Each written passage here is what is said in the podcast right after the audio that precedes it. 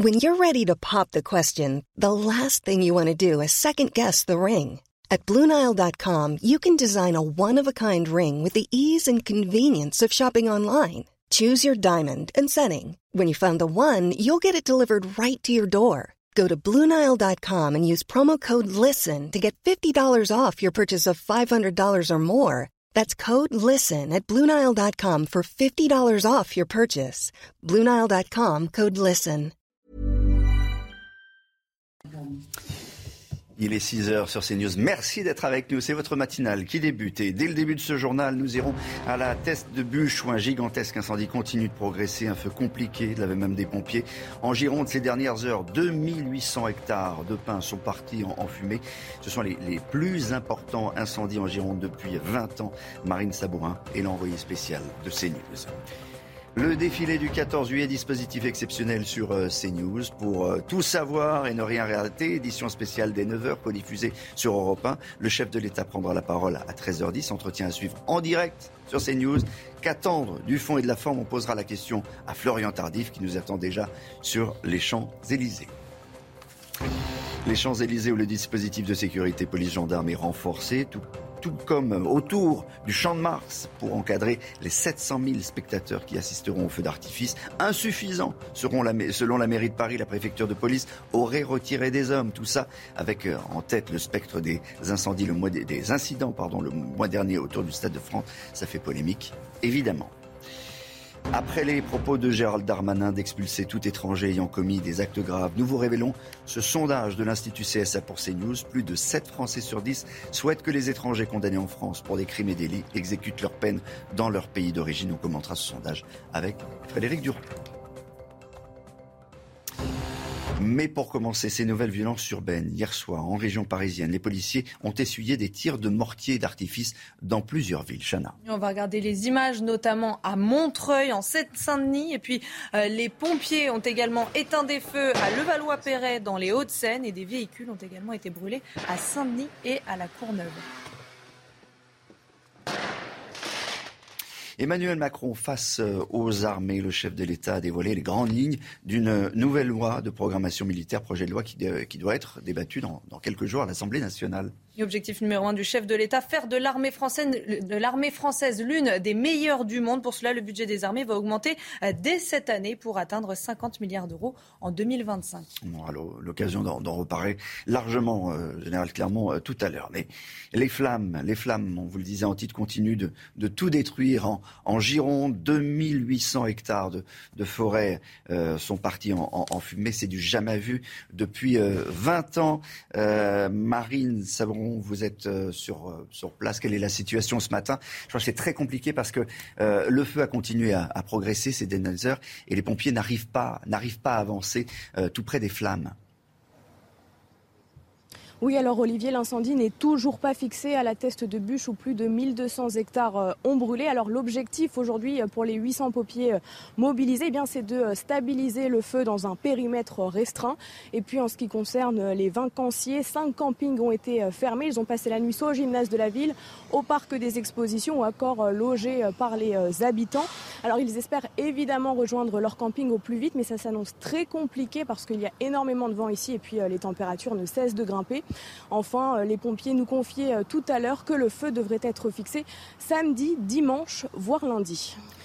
Oui, beaucoup de beaucoup d'incertitudes et, et encore une fois très difficile pour eux de, de, d'agir. Il y a un tiers de cette, même deux tiers de, de cette forêt qui sont déjà partis en, en, en fumée. À Landiras en Gironde, plus de mille cinq cents hectares sont également partis en fumée. Le maire de la commune essaye de, de rester calme et essaye surtout de, de rassurer la, la population. Il témoigne pour CNews.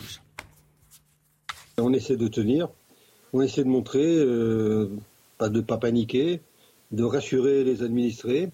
Les gens sont restés pratiquement euh, vingt-quatre heures sans électricité, puisque tout était coupé, puisque toutes les lignes électriques euh, qui traversent les, les territoires brûlés étaient tombées, étaient par terre. Mais voilà, grâce euh, à, à la volonté de chacun, on a réussi à remettre le courant pour tout le monde. cent vingt-cinq mille policiers et gendarmes seront mobilisés dans toute la France aujourd'hui, jour de fête nationale, le quatorze juillet. À Paris, la préfecture de police a, a renforcé son, son dispositif de sécurité, Chana. douze mille policiers, gendarmes et pompiers seront mobilisés au total. Inès Alicane, Antoine Durand et Jean-Laurent Constantini. Barrières de sécurité, dispositifs de sécurisation et de circulation. Sur les Champs-Élysées, tout est mis en œuvre pour assurer la protection des participants et anticiper tout trouble à l'ordre public au vu des festivités. Donc évidemment, à côté du dispositif d'ordre public euh, pris en compte, il y a un dispositif antidélinquance, on l'a dit, mais il y a aussi, aussi un dispositif antiterroriste. Parce qu'évidemment, la menace euh, reste élevée et on sera attentif euh, à ce risque-là euh, euh, à Paris et en Petite Couronne. Au total, pas moins de douze mille policiers, gendarmes et pompiers sont mobilisés. Plusieurs points de filtrage dans Paris sont mis en place et plusieurs stations de transport sont fermées pour des raisons de sécurité. Si plusieurs dizaines de milliers de spectateurs sont attendus tout au long de la journée, les forces de l'ordre veillent aussi à la bonne application des arrêtés préfectoraux. C'est un dispositif qui, aujourd'hui, n'est plus contraint par un contexte sanitaire. Donc effectivement, on s'attend à avoir euh, le déplacement de nombreux spectateurs qui viendront assister au défilé militaire du matin et au concert suivi du feu d'artifice le soir. Pas moins de cent vingt-cinq mille policiers et gendarmes seront mobilisés sur l'ensemble du territoire pour la fête nationale. Voilà, vous dire quand même qu'il y a une petite passe d'armes sur le service de, de sécurité, sur le nombre de, d'hommes pour ce soir, parce qu'il y a sept cent mille personnes qui sont attendues sur, sur le Champ de Mars. Euh, la préfecture aurait retiré des policiers. Anne Hidalgo euh, reproche euh, cela à la préfecture de police. On en parlera euh, tout à l'heure avec vous, euh, Frédéric Durand, notamment. L'interview, l'interview de, d'Emmanuel Macron euh, dès la fin du défilé militaire, ce sera à suivre sur CNews en direct aux alentours de, de treize heures dix. Euh, Florian Tardif est en direct avec nous. Florian, on attend quoi de, de, cette, de cet entretien? Parce que ça sera le, sous la forme d'un, d'un entretien que Emmanuel Macron s'exprimera. Oui, tout à fait, entretien télévisé. Emmanuel Macron répondra aux questions des journalistes. Il renoue en quelque sorte avec la tradition puisqu'il ne s'était plié à cet exercice qu'une fois lors du quinquennat précédent. C'était en deux mille vingt. Les circonstances étaient alors exceptionnelles puisque nous étions au plus fort de la crise sanitaire. Cette année, les circonstances sont également exceptionnelles, mais elles sont politiques puisqu'Emmanuel Macron se retrouve dans une situation inédite, sans majorité absolue à l'Assemblée nationale. Il sait que ces prochains mois, il va devoir composer avec les oppositions, former des alliances. Ce jour de fête nationale sera l'occasion pour lui, vous l'avez compris lors de son intervention, de montrer qu'il est nécessaire d'avancer ensemble. Ce sera le sens de son intervention qui devrait durer aux alentours de quarante-cinq minutes, Olivier, et dont les contours pour l'heure restent secrets puisque aucun sujet qui sera abordé tout à l'heure par les deux journalistes n'a été évoqué et confirmé par la présidence de la République. A priori, merci Florian. Il sera aussi question de, de l'Ukraine. Le secret. Emmanuel Macron avait un petit secret ces derniers jours que vous nous révélez ce matin, Général. Il a volé, il a volé avec la patrouille de, un secret très, de France. Très, très bien gardé. Il a effectivement fait un vol en place Sarria avec la Patrouille de France. Là, on ne le voit pas, là. Hein. C'était probablement vendredi dernier. Là, ouais. On le voit euh, devant les pilotes et les mécaniciens de la Patrouille de France après son vol, avec une magnifique, un magnifique pantalon anti-jet qui signifie bien qu'il a fait un vol en place arrière. Euh, a priori, ça, c'est les images qui ont été publiées. Je vais dire. Ça, c'est les images qui ont été publiées par, euh, par le site des images prises en vol euh, d'Emmanuel Macron. Donc, a priori, c'est lui qui a volé. Euh, je pense avec le numéro quatre. Ah, c'est... C'est vous qui voilà. savez, hein. C'est pas moi, hein. Il était content. Voilà. En tout et, cas... et l'armée de l'air est très contente aussi. Et, et, et, et je pense que c'est. Ouais, euh, c'est la première fois. C'est, c'est un bel hommage rendu à, à tous nos militaires. Alors c'est la première fois parce qu'il a un avantage que les autres n'avaient pas forcément, c'est qu'il a l'avantage de la jeunesse, qui lui permet de faire des choses peut-être que les autres euh, auraient non, eu un petit peu de mal à faire. Symboliquement, c'est la, c'est la première fois qu'un président de la République vole la avec, fois. avec la patrouille de France. Vole sur un sur un avion de, de chasse de l'armée de l'air. La patrouille de France. Euh, bon, le leader était notre invité hier matin et qui ouvrira le défi. Défilé militaire tout à l'heure, enfin le, le, le défilé, le défilé, du défilé aérien. Il y a quelques jours, Gérald Darmanin a exprimé sa volonté euh, d'expulser les étrangers ayant commis des actes graves. Dans ce contexte, on vous a posé cette question. Est-ce que les étrangers condamnés en France doivent exécuter leur peine dans leur pays d'origine? Chana. Eh bien, vous êtes soixante-douze pour cent à répondre oui. C'est le résultat de notre dernier sondage C S A pour CNews. C'est six points de plus par rapport à l'année dernière. Un chiffre qui baisse à cinquante-sept pour cent chez les Verts et qui monte à quatre-vingt-quatorze pour cent chez les sympathisants du Rassemblement national. Frédéric Durand, on retient quoi de ce... ce sondage. On retient déjà que c'est six points de plus, vous venez de le dire, qu'il y a, qu'il y a un an. Donc euh, il, y a, il y a un souhait fort des Français à cet égard. On voit aussi, évidemment, on voit réapparaître le clivage un peu droite-gauche euh, euh, sur cette question. Et puis un clivage aussi générationnel, c'est-à-dire que lorsqu'on regarde les chiffres un peu dans les détails, on voit bien que les gens plus âgés souhaitent le plus euh, cela, voire euh, c'est les, les, les délinquants ou, les, ou ceux qui ont commis un délit ou un crime euh, purger leur peine, euh, purger leur peine dans leur pays d'origine. Qui n'est d'ailleurs pas toujours euh, facile, euh, parce qu'y compris la question du, d'ailleurs la question du jugement, quelqu'un qui commet un acte, un acte grave en France, euh, doit-il être jugé sur le territoire alors qu'il est en situation irrégulière ? euh, Dès lors qu'il commet un acte grave, je ne dirais pas que c'est un encouragement à commettre d'actes, puisqu'on ne, le, on ne l'expulse plus, donc, donc c'est une vraie question, et les Français y répondent de façon assez tranchée d'ailleurs. Merci Frédéric Durand, vous aimez le cyclisme ? Je, je le regardais jusqu'à là parce que mes congés étaient plutôt mal, malheureusement là je j'ai pas pu trop. Regarder, pas pu trop regarder. J'adore ça. Oui, j'adore le Tour de France. Aujourd'hui il y a une étape qu'il faut pas rater. Hein. Ouais. On vous en parle dans un instant. Le J T Sport. Aujourd'hui quatorze juillet, c'est la, la, la plus grande des, des étapes, la plus mythique. C'est, c'est les, les lacets de l'Alpe d'Huez que vont attaquer les, euh, les, les coureurs de, euh, du Tour de France. Mais nous on va revenir sur la onzième étape. Qui a tenu absolument toutes ses promesses. Changement de maillot, bagarre, euh, chaleur, enfin il y avait tout. Vingegaard a remporté la course entre Albertville et le col du Granon. Une double victoire pour le Danois qui prend également, vous l'avez dit, le maillot jaune au Slovène Pogačar. Retour sur cette étape avec Henri Gasnia. Le menu s'annonçait copieux. Tadej Pogačar n'a pas réussi à le digérer. Le tour est relancé. Le maillot vert, Wout van Aert, Van Der Poel, duo prestigieux pour allumer la mèche du jour. Depuis vingt dont cinq Français, notamment Barguil, le mieux classé de l'échappée. Les difficultés ne font que commencer, la sélection sera naturelle. Dans l'ascension du télégraphe, Van Der Poel abandonne. Au pied du galibier, Pogačar est enfin menacé. Vingegaard, Roglič, chacun leur tour, à l'usure mais inefficace. Réponse, puis contre-attaque du Slovène, les chats et la souris pour le général. À l'avant, Barguil a des jambes, tente de prendre des distances, mais les efforts se paient. Pogačar le leader, dans sa roue, Vingegaard, Romain Bardet, il s'accroche et tente de reprendre des forces avant la dernière difficulté. L'impressionnant col du Granon arrive à toute vitesse. Romain Bardet attaque, Vingegaard remet une couche, Pogačar craque.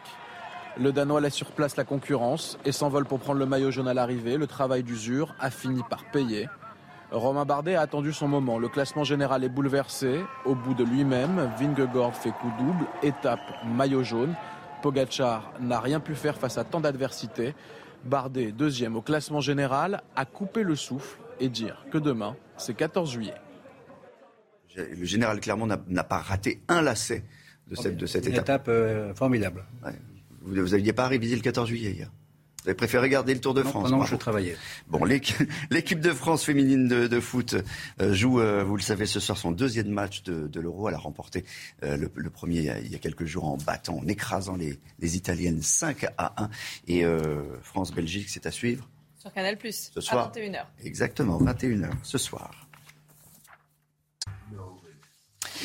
Dans quelques minutes, on va revenir sur euh, cette petite passe d'armes, ce bras de fer entre euh, la mairie de Paris et la préfecture de police.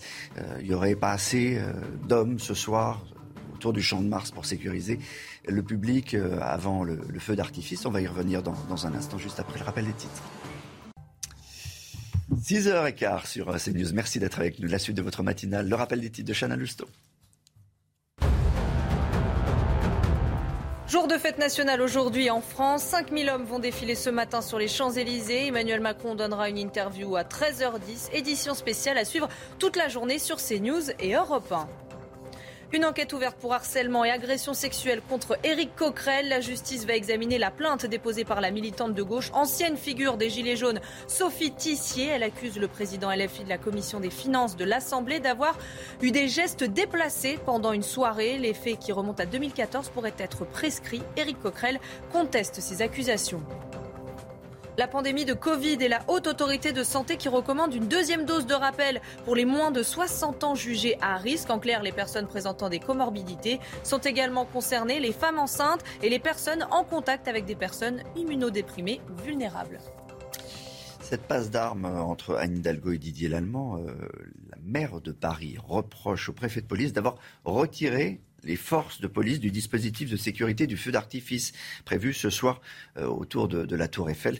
Voici le, le communiqué, Chana. Et en clair, seuls les agents des sociétés de sécurité privées et les policiers euh, municipaux assureront le bon déroulement des opérations euh, sur place. Une première selon la mairie de Paris, alors que soixante-dix mille personnes sont attendues. sept cent mille même. sept cent mille. Oui, sept cent mille. sept cent mille personnes sont attendues au Champ de Mars. La préfecture de police s'est défendue sur Twitter, affirmant que mille cinq cents policiers et gendarmes seront bel et bien mobilisés autour du feu d'artifice. Alors, je crois qu'il y a une réunion qui est prévue, Frédéric Durand, une réunion qui est prévue aujourd'hui pour essayer d'apaiser les, les choses. Mais, mais en fait, euh, cette histoire, euh, elle arrive au moment où on a tous le, le spectre des, des incidents qui se sont déroulés au Stade de France. Donc, c'est pas un bon signe, en fait, quand on voit la, la préfecture de police, au moment, encore une fois, où euh, ben, le, La, la, la commission d'enquête euh, du Sénat vient de rendre son rapport en disant qu'il faut quand même mettre euh, le paquet sur la sécurité. Le, le paquet est mis de, d'une certaine manière, parce que lorsque vous voyez euh, cent vingt-cinq mille policiers et gendarmes déployés sur le territoire, c'est le, la moitié des effectifs euh, qui sont sur le terrain, donc c'est euh, absolument énorme.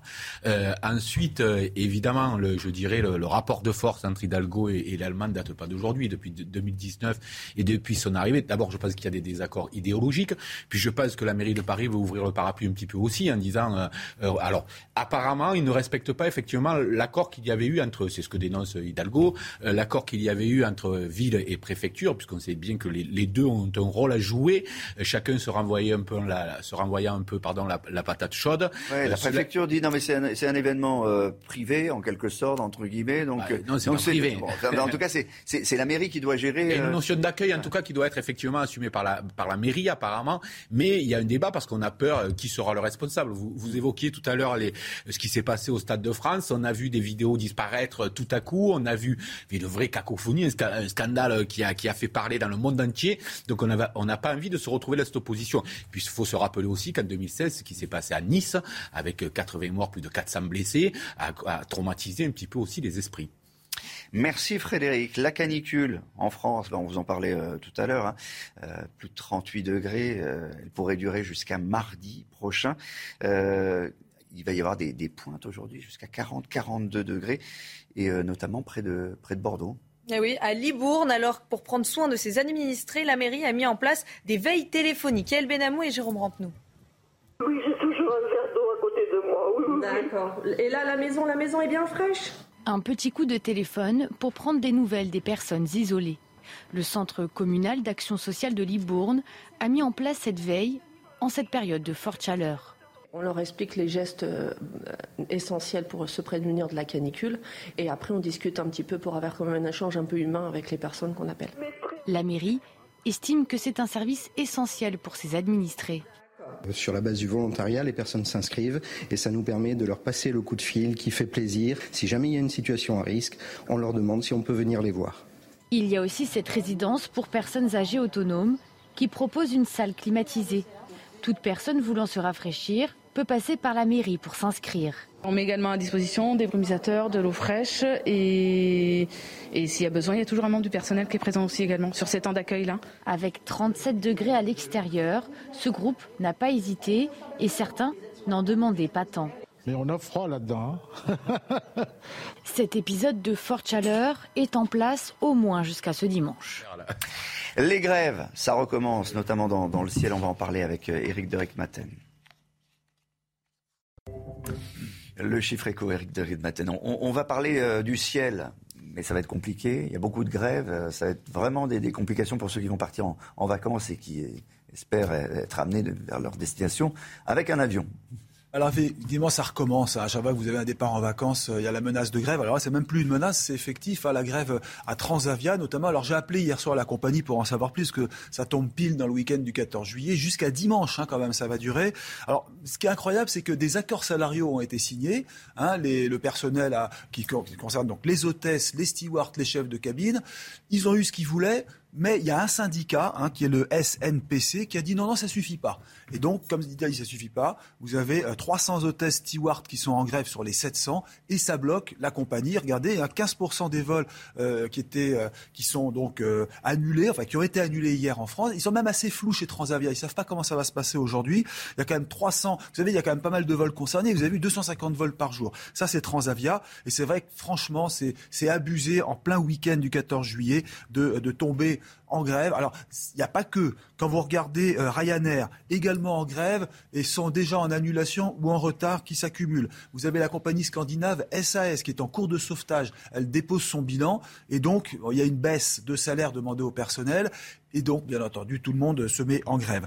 Donc, si vous voulez, que se passe-t-il ? Vous allez me croire ou pas, on manque de personnel dans l'aéronautique. On a de la pénurie de main-d'œuvre là aussi. Comme partout. Vous rajoutez... Donc, ce sont des charges de travail qui sont plus lourdes.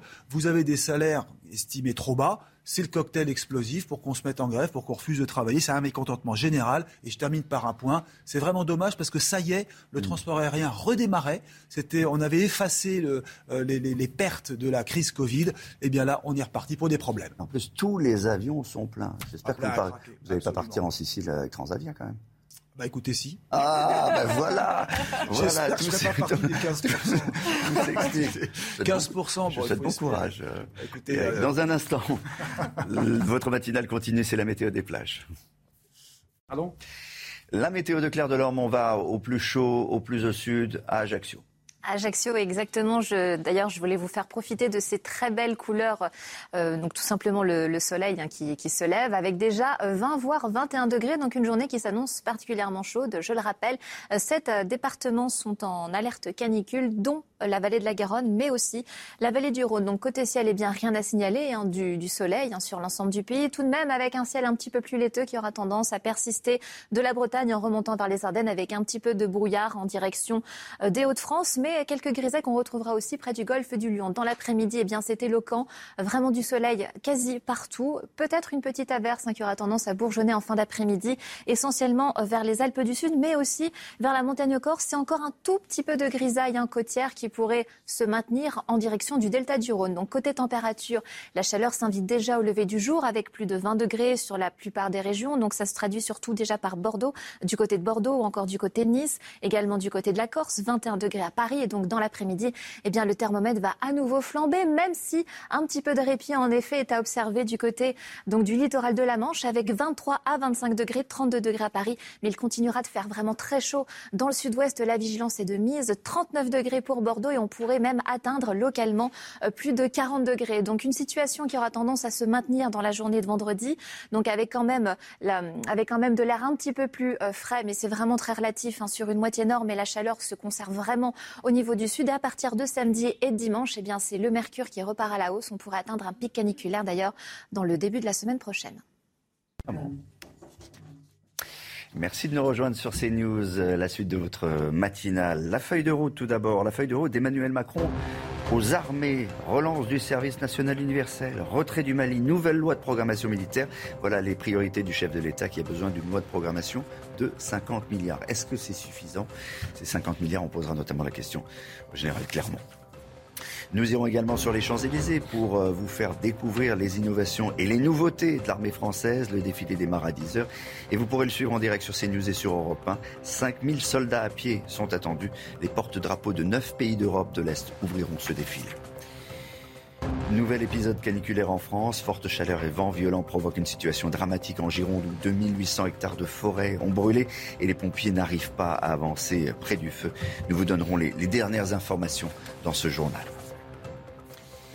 Emmanuel Macron face aux armées. Le chef de l'État a dévoilé les grandes lignes d'une nouvelle loi de programmation militaire, projet de loi qui doit être débattu à l'Assemblée nationale dans les prochains jours. Chana. Objectif numéro un du chef de l'État, faire de l'armée française l'une des meilleures du monde. Et pour cela, le budget des armées va augmenter dès cette année pour atteindre cinquante milliards d'euros en deux mille vingt-cinq. Marie Conan. Il avait promis d'ajuster les moyens aux menaces. Avec la guerre en Ukraine, Emmanuel Macron souhaite augmenter le budget militaire. Mais notre ambition opérationnelle pour deux mille trente doit être revue pour mieux assurer notre capacité à faire face à la perspective du retour possible d'un affrontement de haute intensité. Le chef de l'État projette ainsi de revoir à la hausse la loi de programmation. Elle prévoyait initialement une augmentation de trois milliards d'euros par an de deux mille vingt-trois à deux mille vingt-cinq pour atteindre un budget défense de cinquante milliards d'euros. Insuffisant pour pallier les carences de l'appareil français de défense, selon le président. La loi programmation sera donc rediscutée au Parlement début deux mille vingt-trois pour tracer une nouvelle trajectoire d'ici deux mille trente. Autre point stratégique pour réinventer l'armée, clarifier la position de la France sur le continent africain. J'ai demandé au ministre et au chef d'état-major des armées de pouvoir repenser d'ici à l'automne l'ensemble de nos dispositifs sur le continent africain. C'est une nécessité stratégique, car nous devons avoir des dispositifs, si je puis m'exprimer ainsi, moins posés et moins exposés. Être moins présent en Afrique permettrait, selon le chef de l'État, de bâtir dans la durée une intimité plus forte avec les armées africaines. Un mot euh, général de, de ce budget, de ses orientations, mais surtout de, de ce budget de cinquante milliards, parce que c'était déjà dans les propositions de, de, d'Emmanuel Macron, à, à l'époque candidat. C'est suffisant ? C'est le, c'est le respect de la loi de programmation militaire telle qu'elle a été votée par le Parlement. Donc c'est la, c'est la première fois depuis trente ans qu'on augmente le budget de la défense. Mmh. Alors évidemment, c'est une augmentation qui est importante et qui est extrêmement bienvenue. Il faut, il faut voir qu'en en l'espace de trente ans, on a divisé notre budget par deux. On a divisé notre format par deux. Donc aujourd'hui, on se retrouve dans une situation dans laquelle on est face à une nouvelle montée de la guerre en Europe et une armée qui doit remonter en puissance. cinquante milliards, c'est bien, Olivier, je vais faire très courte, hein, mais c'est pas assez. Euh, le chef de l'État a dit qu'il faut faire face à, à ces conflits de haute intensité. En fait, on ne sait pas faire. On sait pas faire. On sait déployer cinq mille hommes sur le terrain en Afrique, mais pour ce genre de, de, de nouveaux conflits comme en Ukraine, on ne sait pas faire. En fait, on sait faire de la haute intensité, mais on ne sait pas faire de la longue haute intensité. Voilà, c'est le problème. C'est-à-dire qu'une armée qui a toutes les capacités de mener une guerre de haute intensité, mais seulement pendant quelques jours ou quelques semaines. Et on a bien vu que dans ce type de guerre, ce n'est pas suffisant.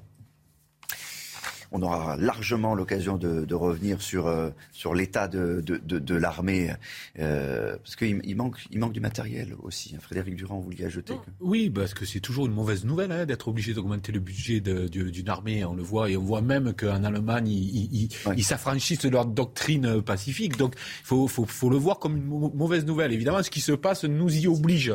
Mais on ne peut pas dire que ce soit une bonne nouvelle lorsqu'on est obligé de mettre de l'argent dans, dans de l'armement. et, et, et ah, je dans suis les... pas tout à fait d'accord, mais on... non, je pense pas que ce soit une mauvaise... sur la question je, budgétaire. Je dis pas qu'on n'est pas obligé de le faire vu ce qui se passe, mais je dis c'est une mauvaise nouvelle. Voilà. Pour quel, sur quel sujet? Ben c'est parce que ça veut dire que malheureusement ces conflits de haute intensité risquent de se reproduire, ah oui, qu'on doit s'y préparer, et cetera. Il, pré- il serait préférable que cela n'existe pas, tout simplement. Les flammes, les flammes continuent de, de tout détruire en, en Gironde. deux mille huit cents hectares de forêt sont partis en, en fumée. C'est du jamais vu depuis au moins vingt ans dans ce département. Et, et euh, les deux incendies, à l'Andiras et à Teste-de-Buch, ne sont toujours pas euh, fixés. Nous sommes en, en direct avec le, le maire de la Teste, Patrick Davet. Bonjour. Euh, on voulait d'abord faire le, le point avec Bonjour. vous. Euh, faire le point avec vous euh, ce matin, savoir quelle, euh, comment a été la, la nuit, comment ça s'est passé, si les pompiers avaient pu enfin s'approcher un peu des, des, des flammes et, et des foyers. Oui, la nuit, écoutez, la nuit, elle a, elle a été comme la précédente. Alors, les pompiers arrivent à s'approcher des foyers, mais aujourd'hui, nous sommes confrontés à, à, à un problème assez particulier. C'est ce qu'on appelle le problème des, des pins bouteilles. C'est-à-dire que ce sont des pins qui ont été gémés pendant des années et qui se retrouvent creux. Et ces pins, donc, ils prennent feu et ensuite, ils, se, ils, euh, ils, ils basculent, quoi. Ils basculent et ils tombent, ces pins. Ça fait d'ailleurs un bruit assez effroyable. Et j'étais dans la forêt, là, moi-même, il y a quelques minutes. Et évidemment, en tombant, vous comprenez qu'ils mettent, ils vont mettre le feu un petit peu plus loin et ils peuvent également piéger les pompiers. Donc nous sommes confrontés à ça. Il y en a beaucoup de ce type de pins. Donc le feu continue de se propager puisque nous sommes ce matin à mille sept cent cinquante hectares de, de forêts euh, brûlées. Et, et malheureusement, pour l'instant, euh, ça continue, quoi. On n'arrive pas réellement à fixer, même si, je ne sais pas si vous voyez autour de moi, il y a, il y a énormément, énormément de, de force. On a plus de trois cent cinquante euh, mmh. personnes mobilisées sur le terrain. Néanmoins, euh, néanmoins ça, ça évolue. Et bien, merci, nous n'avons pas de vent. Euh, nous n'avons pas de vent. Euh, alors, la chance, c'est pas, pas de vent, effectivement, mais enfin, la, la chaleur est, est, est, est très haute. Ce sont des, la particularité de ces, ces forêts, c'est qu'elles sont pas, il n'y a pas d'entretien particulier. Alors, écoutez, là, vous êtes en train de, de, de remuer le couteau dans la plaie, là. Euh, oui, cette forêt qui est, qui est une forêt usagère, mais ça va nous servir de leçon. Euh, il n'y a pas eu d'entretien particulier depuis, et ce, depuis des années. Donc, ce qui signifie tout simplement qu'elle est difficilement pénétrable, notamment par les, par les forces et par les pompiers. Euh, les, les, l'homme peut difficilement y pénétrer et, et un véhicule encore moins. Voilà, ça, c'est une grosse, c'est un gros problème. Écoutez, j'ose espérer à, à, à tout malheur qu'il y ait une réflexion après euh, sérieuse et intelligente là-dessus, et que nous allons travailler pour qu'à l'avenir, ces forêts soient entretenues. Parce que ça ne, on, on, ne peut pas, on ne pourra pas, et bien sûr, accepter de tels feux euh, de, de, façon, de façon récurrente. Patrick Davet, une dernière question, elle concerne ceux qui ont dû, dû fuir les, les campings. Euh, on parlait de six mille personnes hier. Euh, est-ce que c'est toujours le, le, le même nombre ? Et puis, et puis comment vous, les, vous avez pu les, les accueillir ? Est-ce que vous pouvez continuer à les accueillir ? Alors, on, a, on, on les a accueillis. Bon nombre de ces personnes sont reparties hein, parce que certains avaient anticipé, très certainement les campeurs avaient fait un peu le, leur, leur valise. Donc certains sont repartis. On, nous les avons reçus sur la, on parle des expositions de la Teste-de-Buch, mais euh, donc ils sont dans de bonnes conditions, dans des, enfin, surtout dans des conditions de sécurité, pas réellement dans des conditions de confort. Hein. On parle des expositions, c'est pas un hôtel. Mais bon nombre de personnes sont reparties, on le voit, donc il y en a nettement moins. Et aujourd'hui, personne n'arrive puisque les campings ne sont toujours pas accessibles. Nous ne souhaitons pas aujourd'hui que les, les, les gens puissent retourner dans les campings, c'est bloqué parce que c'est, ça pourrait être trop dangereux, quoi, inévitablement. Donc, pour l'instant, on continue, oui, de, de s'occuper des gens, mais on n'en accueille pas davantage parce que les gens ne, ne, ne viennent pas. Ceux qui devaient venir au camping ont l'information que c'est pas la peine qu'ils viennent parce qu'ils ils ne sont pas ouverts, comme je viens de vous le dire. Donc pour l'instant, ça va en diminution, le nombre va en diminution. On doit être aujourd'hui à peu près aux alentours de deux mille personnes, il doit nous rester au, au parc des expositions. Je voudrais souligner aussi la très très grosse solidarité de, de, de, de, de la population, de ma population, que ce soit les professionnels, les particuliers. Il y a une très très grosse solidarité qui s'est mise en place. Les pompiers sont alimentés, euh, que ce soit en, en, en boissons ou en, en denrées, euh, à n'en plus finir. Il y a les particuliers qui proposent des chambres, il y a les, les hôtels qui qui proposent des chambres, il y a tous les professionnels de, de, de métiers de bouche et qui euh, aujourd'hui se mobilisent et qui nous aident de façon considérable. Donc voilà, je voudrais remercier tout ça, je voudrais remercier mon peuple qui est un, une, un peuple fier, voilà, qui, qui, qui combat. Merci beaucoup Patrick Davet, on a entendu votre message, je vous souhaite évidemment bon courage parce que le feu, vous l'avez dit, est loin d'être, loin d'être fixé, le combat va, ouais. va durer. Ouais. Pour les soldats du feu, ça va absolument, être un, une très très ouais. longue journée. Merci d'avoir été en direct sur CNews avec nous. Dans le reste de l'actualité, cette enquête ouverte pour harcèlement et agression sexuelle contre Éric Coquerel. Et la justice va examiner la plainte déposée par la militante de gauche, ancienne figure des Gilets jaunes, Sophie Tissier. Elle accuse le président L F I de la Commission des finances de l'Assemblée d'avoir eu des gestes déplacés pendant une soirée. Les faits qui remontent à deux mille quatorze pourraient être prescrits. Éric Coquerel conteste ces accusations. Clémence Barbier. Éric Coquerel a-t-il eu un comportement inapproprié envers Sophie Tissier ? C'est ce que devra déterminer le parquet de Paris, qui a ouvert une enquête pour harcèlement et agression sexuelle contre l'un des plus fidèles proches de Jean-Luc Mélenchon. Sophie Tissier, ex-figure des Gilets jaunes, avait déposé plainte début juillet contre le député de Seine-Saint-Denis pour des faits pouvant s'apparenter à une agression sexuelle lors d'une soirée dansante en deux mille quatorze à Grenoble. Sophie Tissier accuse Éric Coquerel d'avoir eu des gestes appuyés sur des parties de son corps inappropriées.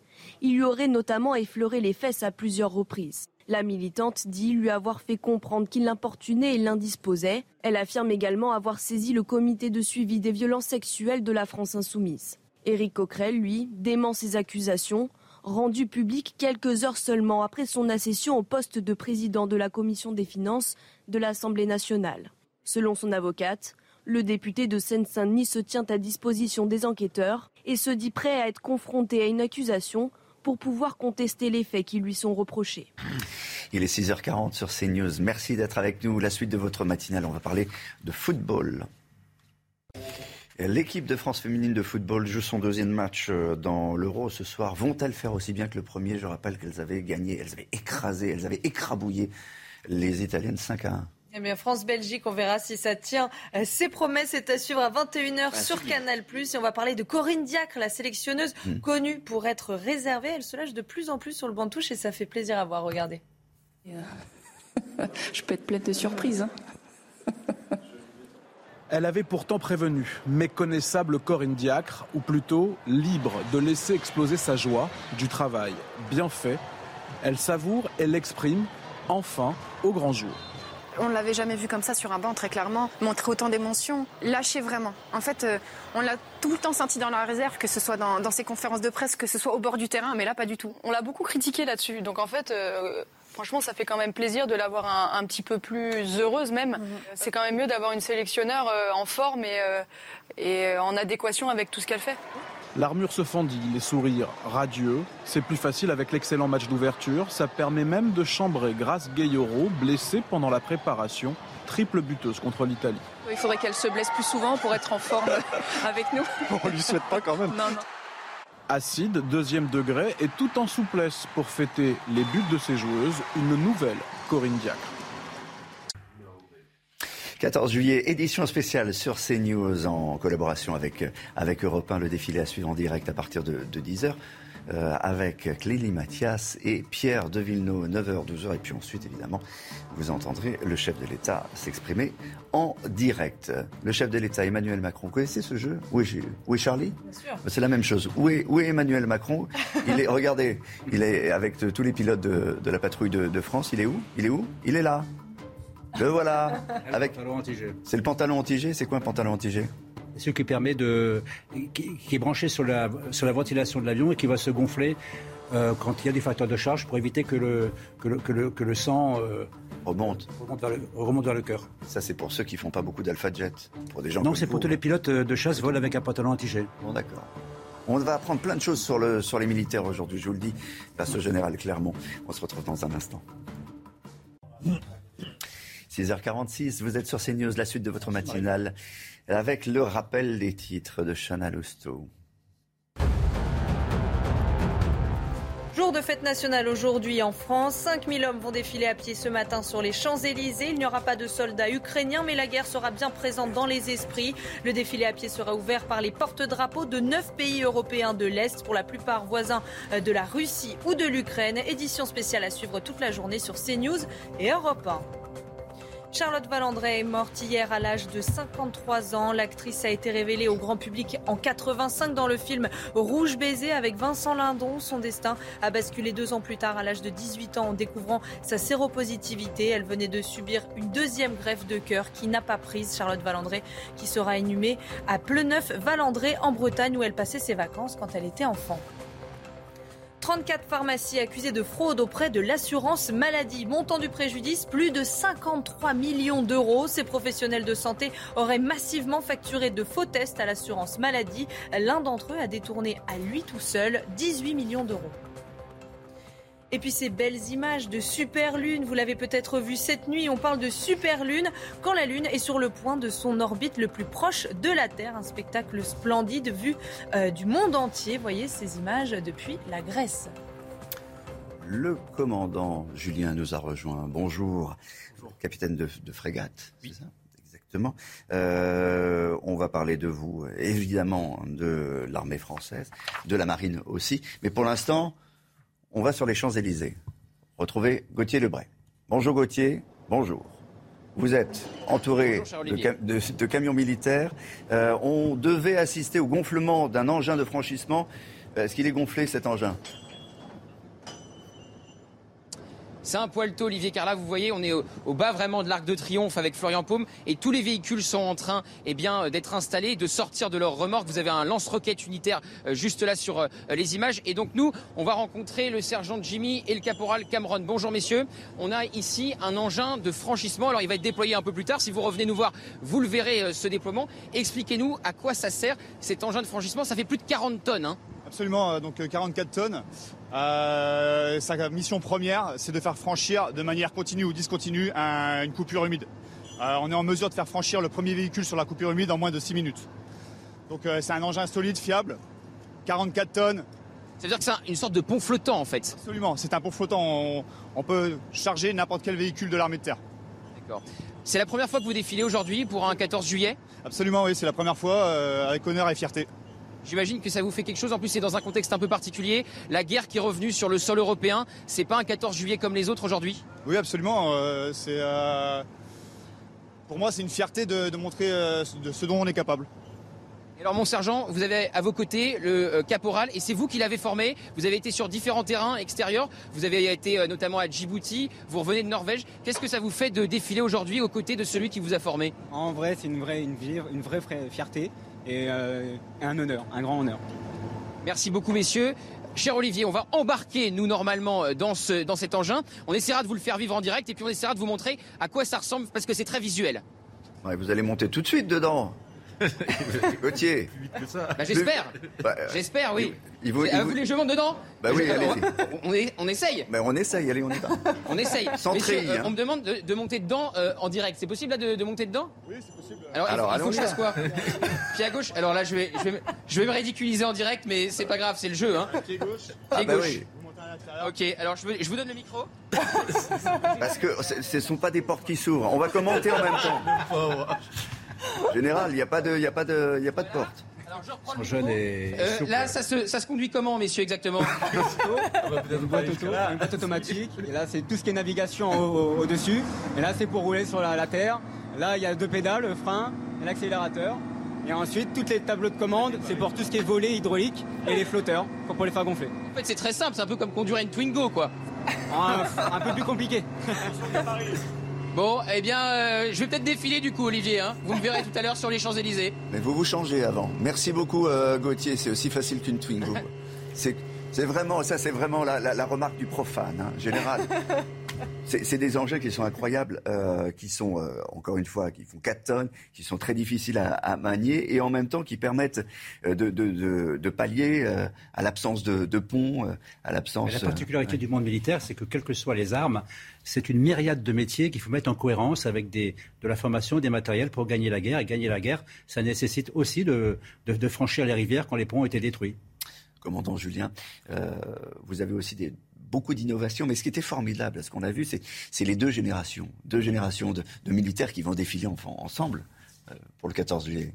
Oui, en fait, la, dans le défilé, on aura à la fois des, des gens qui sont très jeunes, le, on a des gens qui vont défiler qui ont seize ans à l'école des Mousses. C'est le plus jeune. Ça, c'est le plus jeune, ouais. Qui aura seize ans. Euh, on aura aussi des écoles, et puis on a aussi des gens qui sont euh, plus anciens, aguerris, et qui, euh, et qui encadrent euh, nos jeunes. On a un flux de recrutement euh, permanent. On recrute vingt-six mille, années, euh, vingt-six mille personnes par an. Et donc, euh, tous ces jeunes qui sont euh, incorporés dans les armées sont accompagnés et, et franchissent euh, l'ensemble des, des formations, des qualifications pour, à leur tour, ensuite encadrer. À votre place, en général, il y a Éric Draghi-Matin qui chaque matin vient nous dire on manque de main d'œuvre pour ceci, on manque de main d'œuvre pour cela. Est-ce qu'on manque de main d'œuvre dans l'armée? Non, on recrute, euh, on, on recrute chaque année vingt-six mille personnes. C'est, c'est, un, c'est un effort colossal de recrutement. Euh, Donc il y a des besoins. On a, on a des besoins, oui. Euh, la marine, c'est quatre mille personnes. Les armées de terre, c'est seize mille personnes par an. Donc ce sont des besoins qui sont énormes euh, parce que ça nous permet aussi de maintenir une, une jeunesse dans nos armées. Édition spéciale à suivre toute la matinée sur, sur CNews. Euh, évidemment, on va reparler euh, du quatorze juillet et on aura à nouveau de, d'autres séquences. Et peut-être qu'on retrouvera Gauthier Lebret à bord d'un nouvel engin. Allez, à tout à l'heure. Le président Emmanuel Macron a annoncé hier sa volonté de repenser d'ici l'automne prochain l'ensemble des dispositifs militaires de la France sur le continent africain. Le chef de l'État souhaite une loi de programmation pour les armées financée à hauteur de cinquante milliards d'euros. On l'écoute.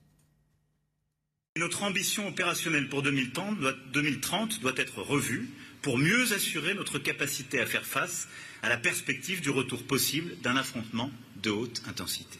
Je souhaite que ces travaux qui devront être achevés pour la fin de cette année, puissent ensuite donner lieu à une loi de programmation discutée au Parlement début deux mille vingt-trois et qu'il trace une trajectoire jusqu'en deux mille trente.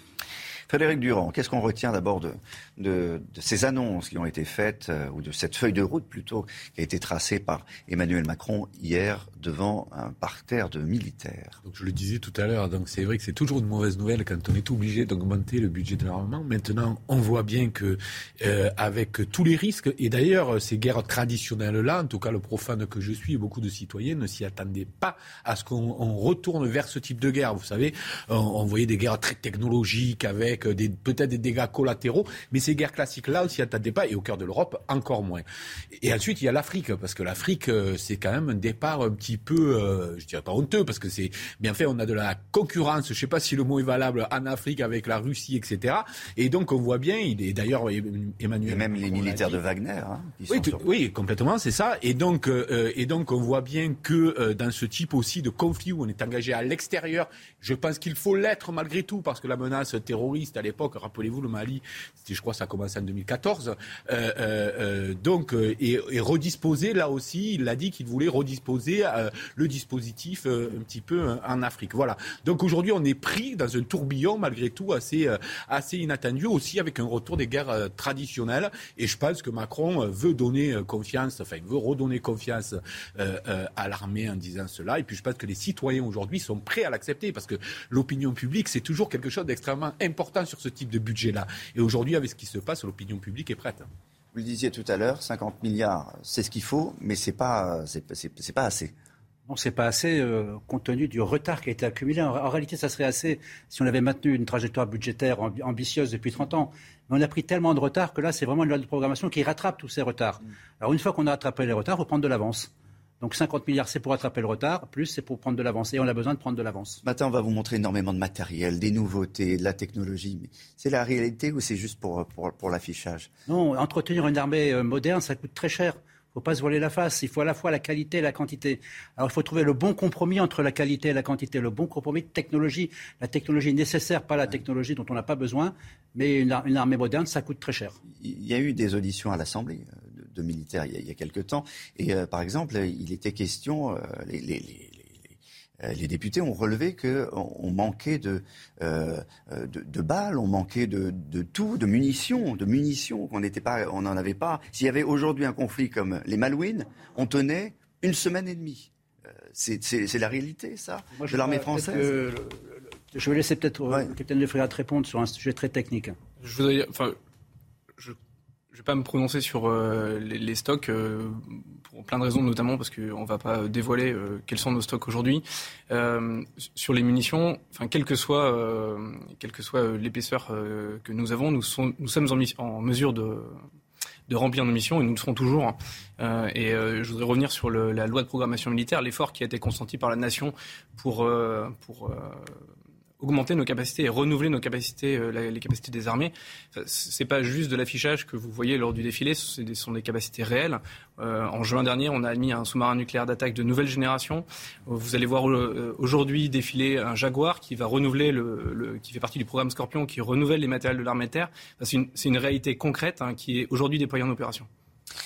On aura évidemment l'occasion d'y revenir euh, avec vous, puisque c'est une édition spéciale qui... qui euh, démarre sur, euh, sur CNews, euh, essentiellement consacré à ce défilé du quatorze juillet. Euh, restez avec nous, la météo des plages, puis la météo.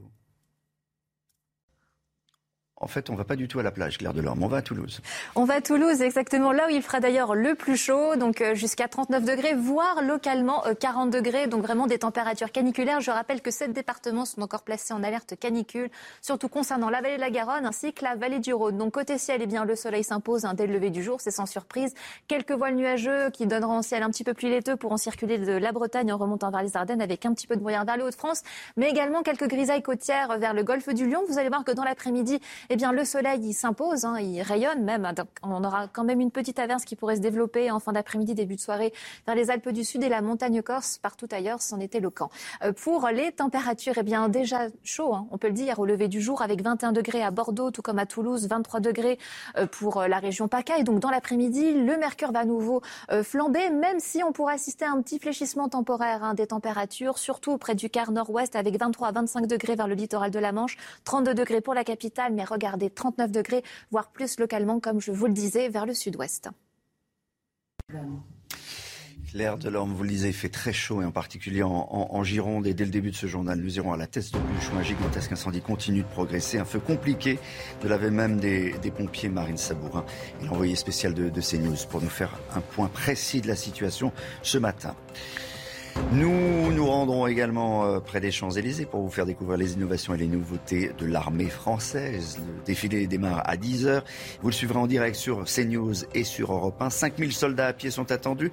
Les porte-drapeaux de neuf pays d'Europe de l'Est ouvriront le défilé.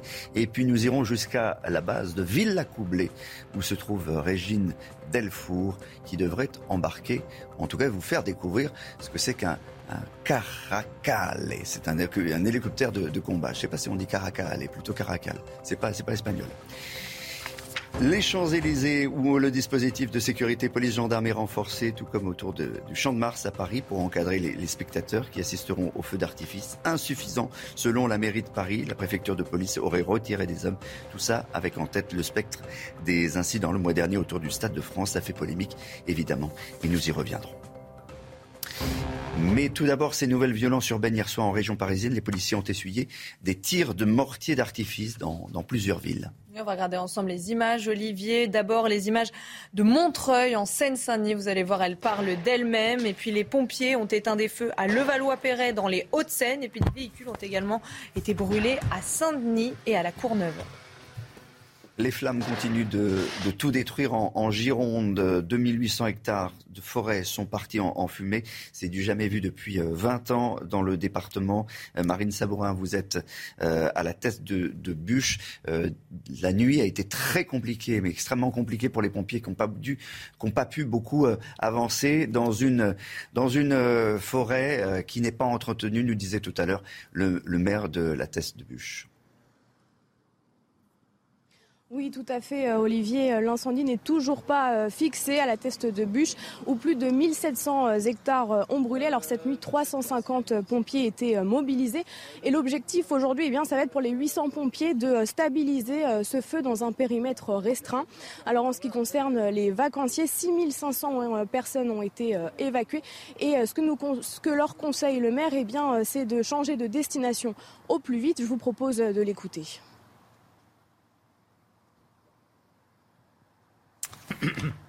Le maire de la Teste-de-Buch qui était en, en direct tout à l'heure sur, sur CNews, qu'on écoutera un, un, tout petit peu, un tout petit peu plus tard, effectivement, euh, qui disait tout à l'heure que euh, hier il y avait six mille réfugiés, enfin naufragés de, de, de ces feux qui avaient quitté le, le, le camping et qui euh, étaient pris en, en charge depuis quelques heures, mais certains avaient pu quitter les lieux. Marine, vous l'y rajoutez?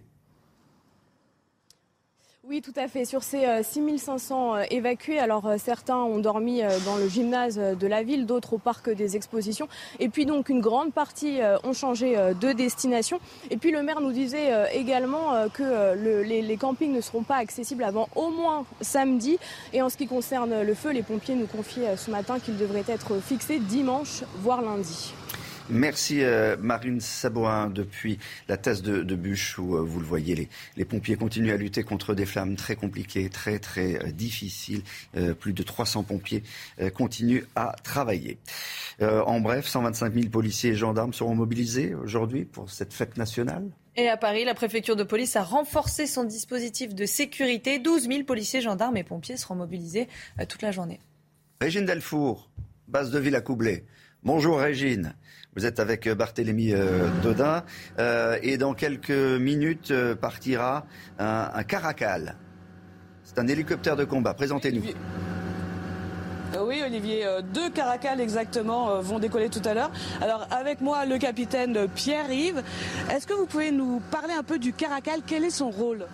Alors le Caracal, c'est un hélicoptère de nouvelle génération qui, euh, qui est mis en œuvre donc ici par l'escadron hélicoptère cent soixante-sept Pyrénées, qui est euh, un des, une des unités des euh, forces spéciales air, euh, tout comme euh, l'escadron transport Poitou, euh, le C P A dix et les C P A trente qui sont les deux unités commando. Euh, donc le Caracal est employé pour les missions au profit euh, du commandement des opérations spéciales euh, sur les territoires extérieurs, sur les théâtres d'opération, euh, mais il est également employé euh, sur le territoire national pour pour le sauvetage euh, toute l'année, pour euh, des crashs aériens s'il y en a, des sauvetages en mer, euh, et euh, également pour ce qu'on appelle la recherche et le sauvetage au combat euh, sur les théâtres d'opération. Merci. Alors est-ce que vous pouvez nous expliquer un peu, euh, nous montrer un peu euh... Oui, alors sans rentrer énormément dans le détail, euh, vous avez euh, une perche de ravitaillement en vol ici euh, qui permet euh, de ravitailler euh, l'hélicoptère euh, sur un avion euh, en vol et permettre de faire des missions vraiment dans la profondeur.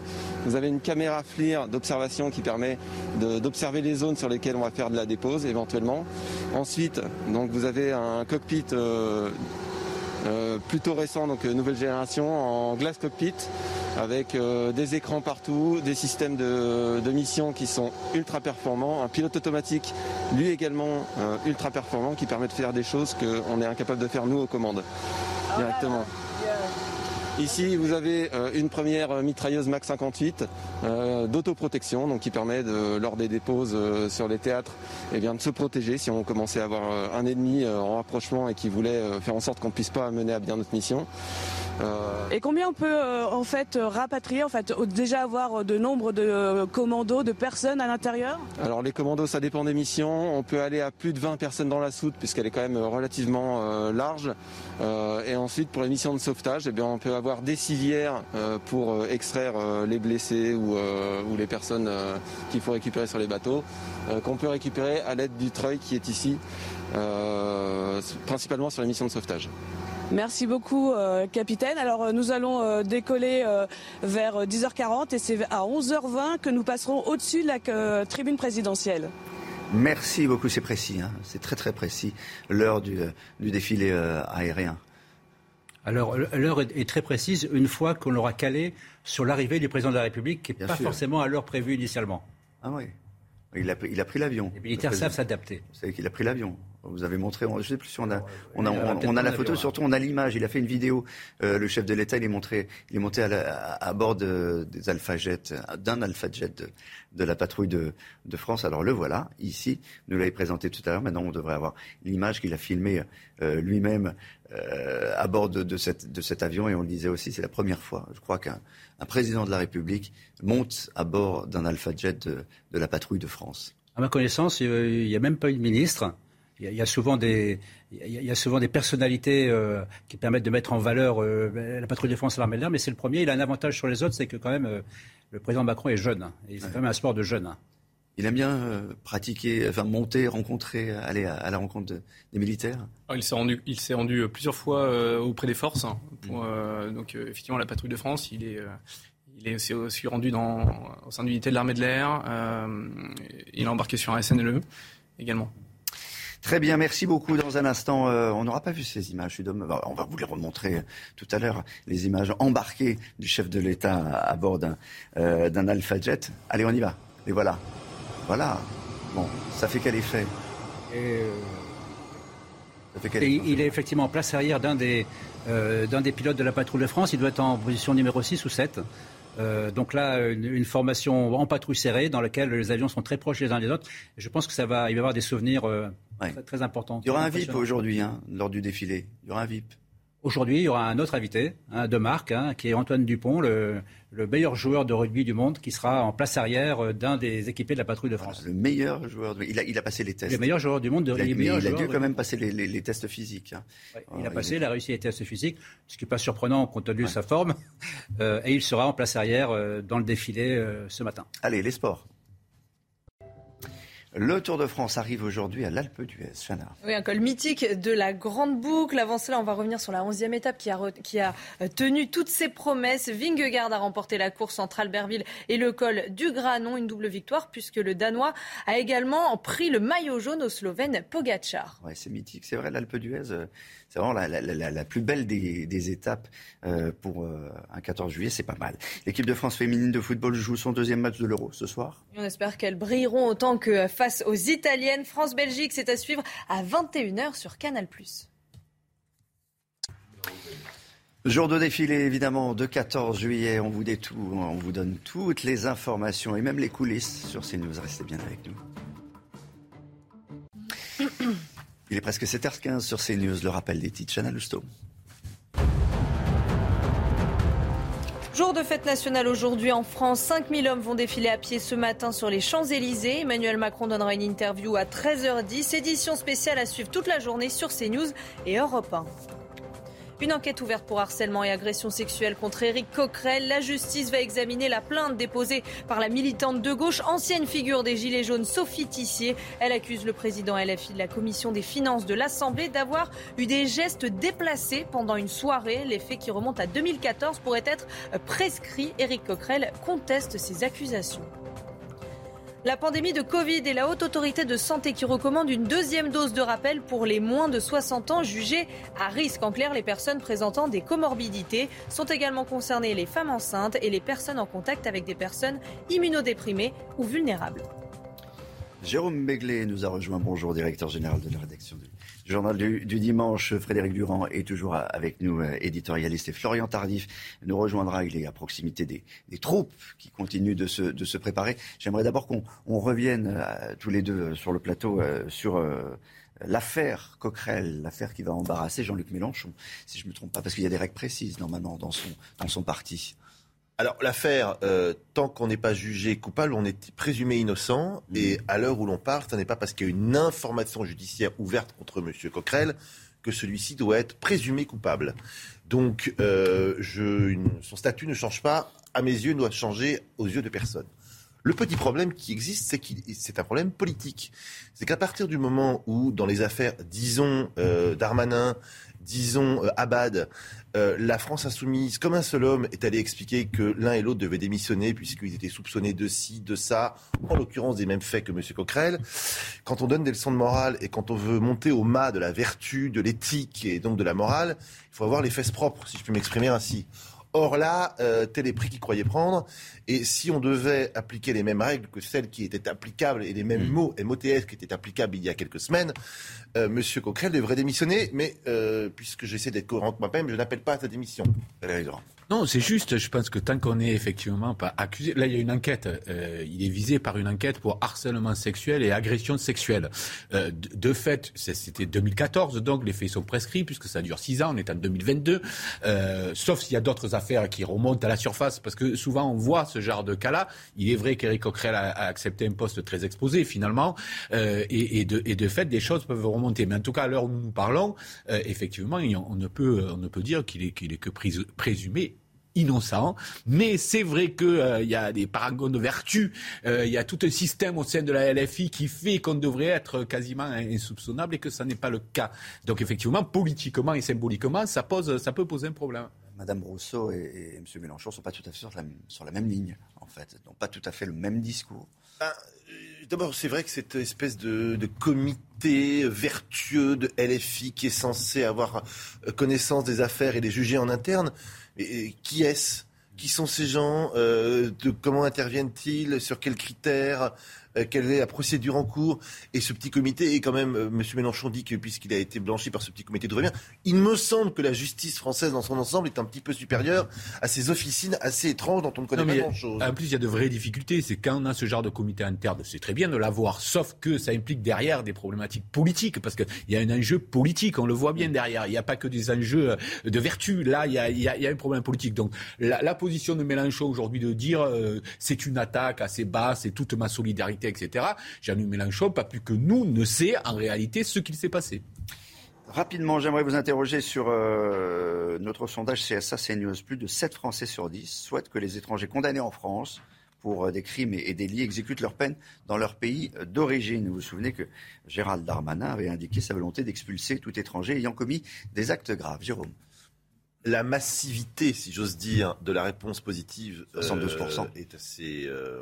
étonnante, en tout cas moi m'a surpris, surtout quand on regarde euh, sympathisants politi- enfin, famille politique par famille politique, on voit que cinquante-sept pour cent je crois oui. des sympathisants d'Europe, euh, écologie. De, euh, d'Europe Écologie sont favorables à cela et ça monte à soixante et un pour cent la France Insoumise, ce qui veut dire que dans toutes les strates de la population, on est donc favorable à ce que euh, les pays étrangers condamnés en France exécutent leur peine à l'étranger.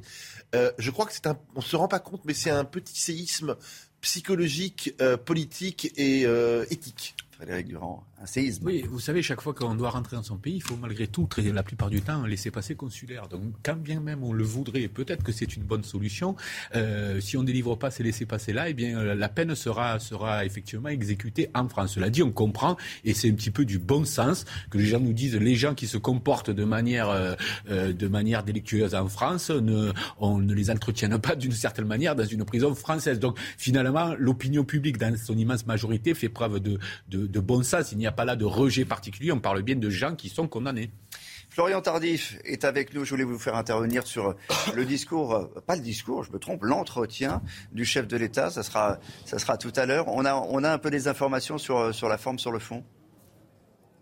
Comme vous le, vous le savez, Olivier, euh, rien ne filtre euh, du euh, palais euh, présidentiel en amont d'entretiens euh, comme, euh, comme celui-ci, tout simplement parce que Emmanuel Macron euh, a réalisé assez peu euh, d'entretiens euh, depuis euh, le début euh, du euh, quinquennat. Entretien euh, du quatorze juillet, il ne s'était plié à cet exercice euh, qu'une fois, c'était euh, en deux mille vingt. Les circonstances étaient alors euh, exceptionnelles. Nous étions au plus fort euh, de la crise sanitaire cette année. Les circonstances sont tout aussi exceptionnelles, bien évidemment, mais elles sont euh, politiques puisque sans majorité absolue à l'Assemblée nationale, Emmanuel Macron se retrouve dans une situation inédite, situation qui ne doit pas, en revanche, estime-t-on, au sein de son entourage, faire oublier les autres sujets importants comme la guerre en Ukraine et ses conséquences, l'inflation qui plombe le pouvoir d'achat des Français ou encore le réchauffement climatique. L'idée avec cet entretien qui devrait durer aux alentours de quarante-cinq minutes et dont, comme je vous le disais tout à l'heure, les contours n'ont pas été officiellement dévoilés par la présidence de la République, et de marquer le début du second quinquennat d'Emmanuel Macron et de tenter de faire oublier la défaite encaissée par le parti présidentiel lors des précédentes législatives.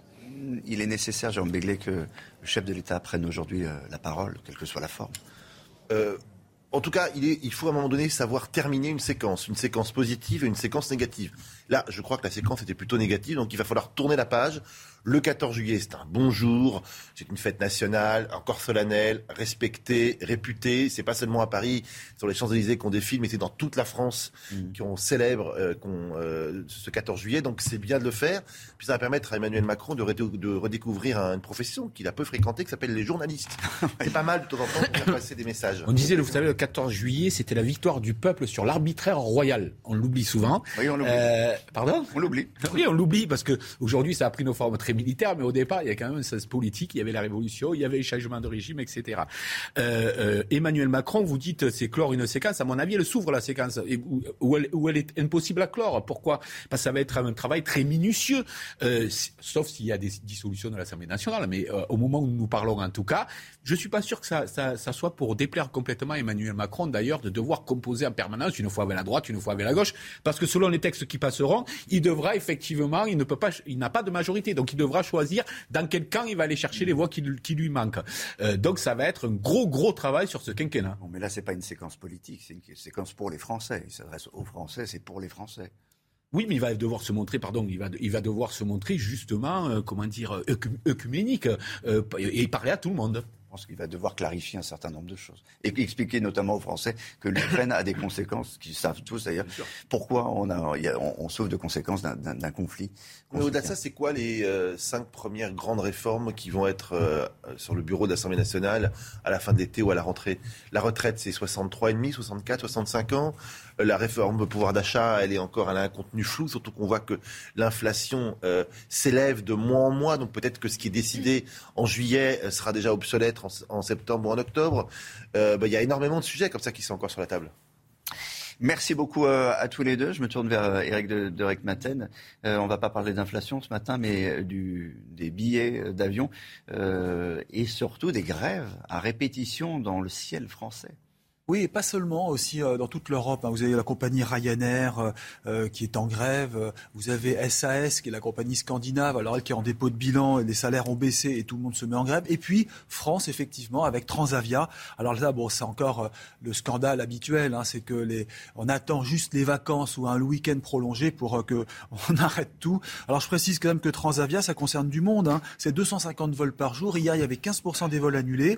Euh, le personnel navigant, alors hôtesse de l'air, steward, chef de cabine, sont pas contents des, des négociations qu'il y a eu. Alors, certains syndicats ont dit très bien, on accepte les hausses de salaire, on accepte les conditions de travail qui seront meilleures, mais un autre, qui est, je le cite, le S N P C, a dit non, ça ne suffit pas. Eh bien, là, ça suffit, en revanche, pour bloquer la compagnie.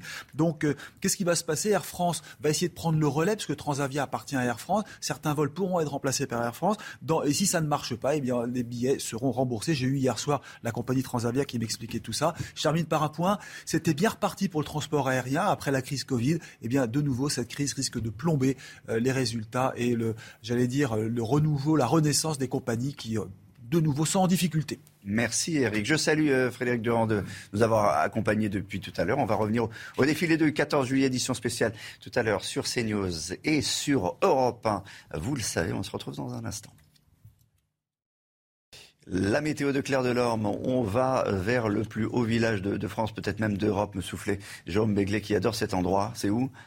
C'est à Saint-Véran, dans les Hautes-Alpes. Alors en effet, on va prendre un petit peu de hauteur avec des températures beaucoup plus respirables puisque dans l'après-midi, on devrait avoir entre vingt et un et vingt-trois degrés. Rien à voir avec les températures caniculaires. D'ailleurs, sept départements sont toujours placés en alerte canicule, surtout près de la vallée de la Garonne, mais également en direction de la vallée du Rhône. Donc côté ciel, rien à signaler. Toujours un, un très généreux soleil sur l'ensemble du pays. Quand même quelques voiles nuageux de la Bretagne vers les Ardennes avec temporairement un petit peu de, brou- euh, de brouillard, de grisaille vers les Hauts-de-France, mais aussi de manière très locale en direction du golfe du Lion. Et dans l'après-midi, bien le soleil s'impose à nouveau. Tout au plus, une petite averse qui aurait tendance à éclater en fin d'après-midi, début de soirée, justement, vers les Alpes du Sud, mais aussi vers la montagne corse. Pour les températures, on peut le dire, il fait déjà chaud au lever du jour, avec plus de vingt degrés sur pas mal de régions, que ce soit du côté de Bordeaux, La Rochelle ou même en direction de la Riviera française. Et donc, dans l'après-midi, eh bien, le mercure va à nouveau flamber avec des températures donc jusqu'à trente-neuf degrés, voire qui pourraient atteindre les quarante degrés dans l'après-midi, au meilleur de la journée et sous abri. Ça sera en revanche un tout petit peu plus respirable. Vraiment un répit temporaire en direction des côtes de la Manche, entre vingt-trois et vingt-cinq degrés jusqu'à trente-deux pour la capitale. sept heures trente sur CNews, la suite de votre matinale. On va commencer par vous parler de la feuille de route d'Emmanuel Macron aux armées. Relance du service national universel, retrait du Mali, nouvelle loi de programmation militaire. Voilà les priorités du chef de l'État qui a besoin d'une loi de programmation de cinquante milliards. Nous irons sur les Champs-Élysées pour vous faire découvrir les, les innovations et les nouveautés de l'armée française. Défilé qui que démarre à dix heures et que vous pourrez suivre en direct sur CNews et sur Europe un. cinq mille soldats à pied sont attendus. Les porte-drapeaux de neuf pays d'Europe de l'Est ouvriront le défilé pour nous accompagner. Le capitaine de frégate Julien est avec nous, ainsi que le général, notre général préféré, évidemment, comme tous les matins. C'est sa dernière, je le salue. Comme tous les matins, je suis un peu ému, parce que c'est votre dernière, ce matin. Puis, euh, nous vous parlerons de ce nouvel épisode caniculaire en France. Forte chaleur et vent violent qui provoquent une situation dramatique en Gironde où deux mille huit cents hectares de forêt ont brûlé et les pompiers n'arrivent pas à avancer près du feu. Nous vous donnerons les dernières informations dans ce journal. Emmanuel Macron face aux, aux armées, le chef de l'État a dévoilé les grandes lignes d'une nouvelle loi de programmation militaire, projet de loi qui doit être débattu à l'Assemblée nationale dans les prochains jours. L'objectif numéro un du chef de l'État, faire de l'armée française l'une des meilleures du monde. Pour cela, le budget des armées va augmenter dès cette année pour atteindre les cinquante milliards d'euros en deux mille vingt-cinq. Marie Conan. Il avait promis d'ajuster les moyens aux menaces. Avec la guerre en Ukraine, Emmanuel Macron souhaite augmenter le budget militaire. Mais notre ambition opérationnelle pour deux mille trente doit être revue pour mieux assurer notre capacité à faire face à la perspective du retour possible d'un affrontement de haute intensité. Le chef de l'État projette ainsi de revoir à la hausse la loi de programmation. Elle prévoyait initialement une augmentation de trois milliards d'euros par an de deux mille vingt-trois à deux mille vingt-cinq pour atteindre un budget défense de cinquante milliards d'euros. Insuffisant pour pallier les carences de l'appareil français de défense, selon le président. La loi programmation sera donc rediscutée au Parlement début deux mille vingt-trois pour tracer une nouvelle trajectoire d'ici deux mille trente. Autre point stratégique pour réinventer l'armée, clarifier la position de la France sur le continent africain. J'ai demandé au ministre et au chef d'état-major des armées de pouvoir repenser d'ici à l'automne, l'ensemble de nos dispositifs sur le continent africain. C'est une nécessité stratégique, car nous devons avoir des dispositifs, si je puis m'exprimer ainsi, moins posés et moins exposés.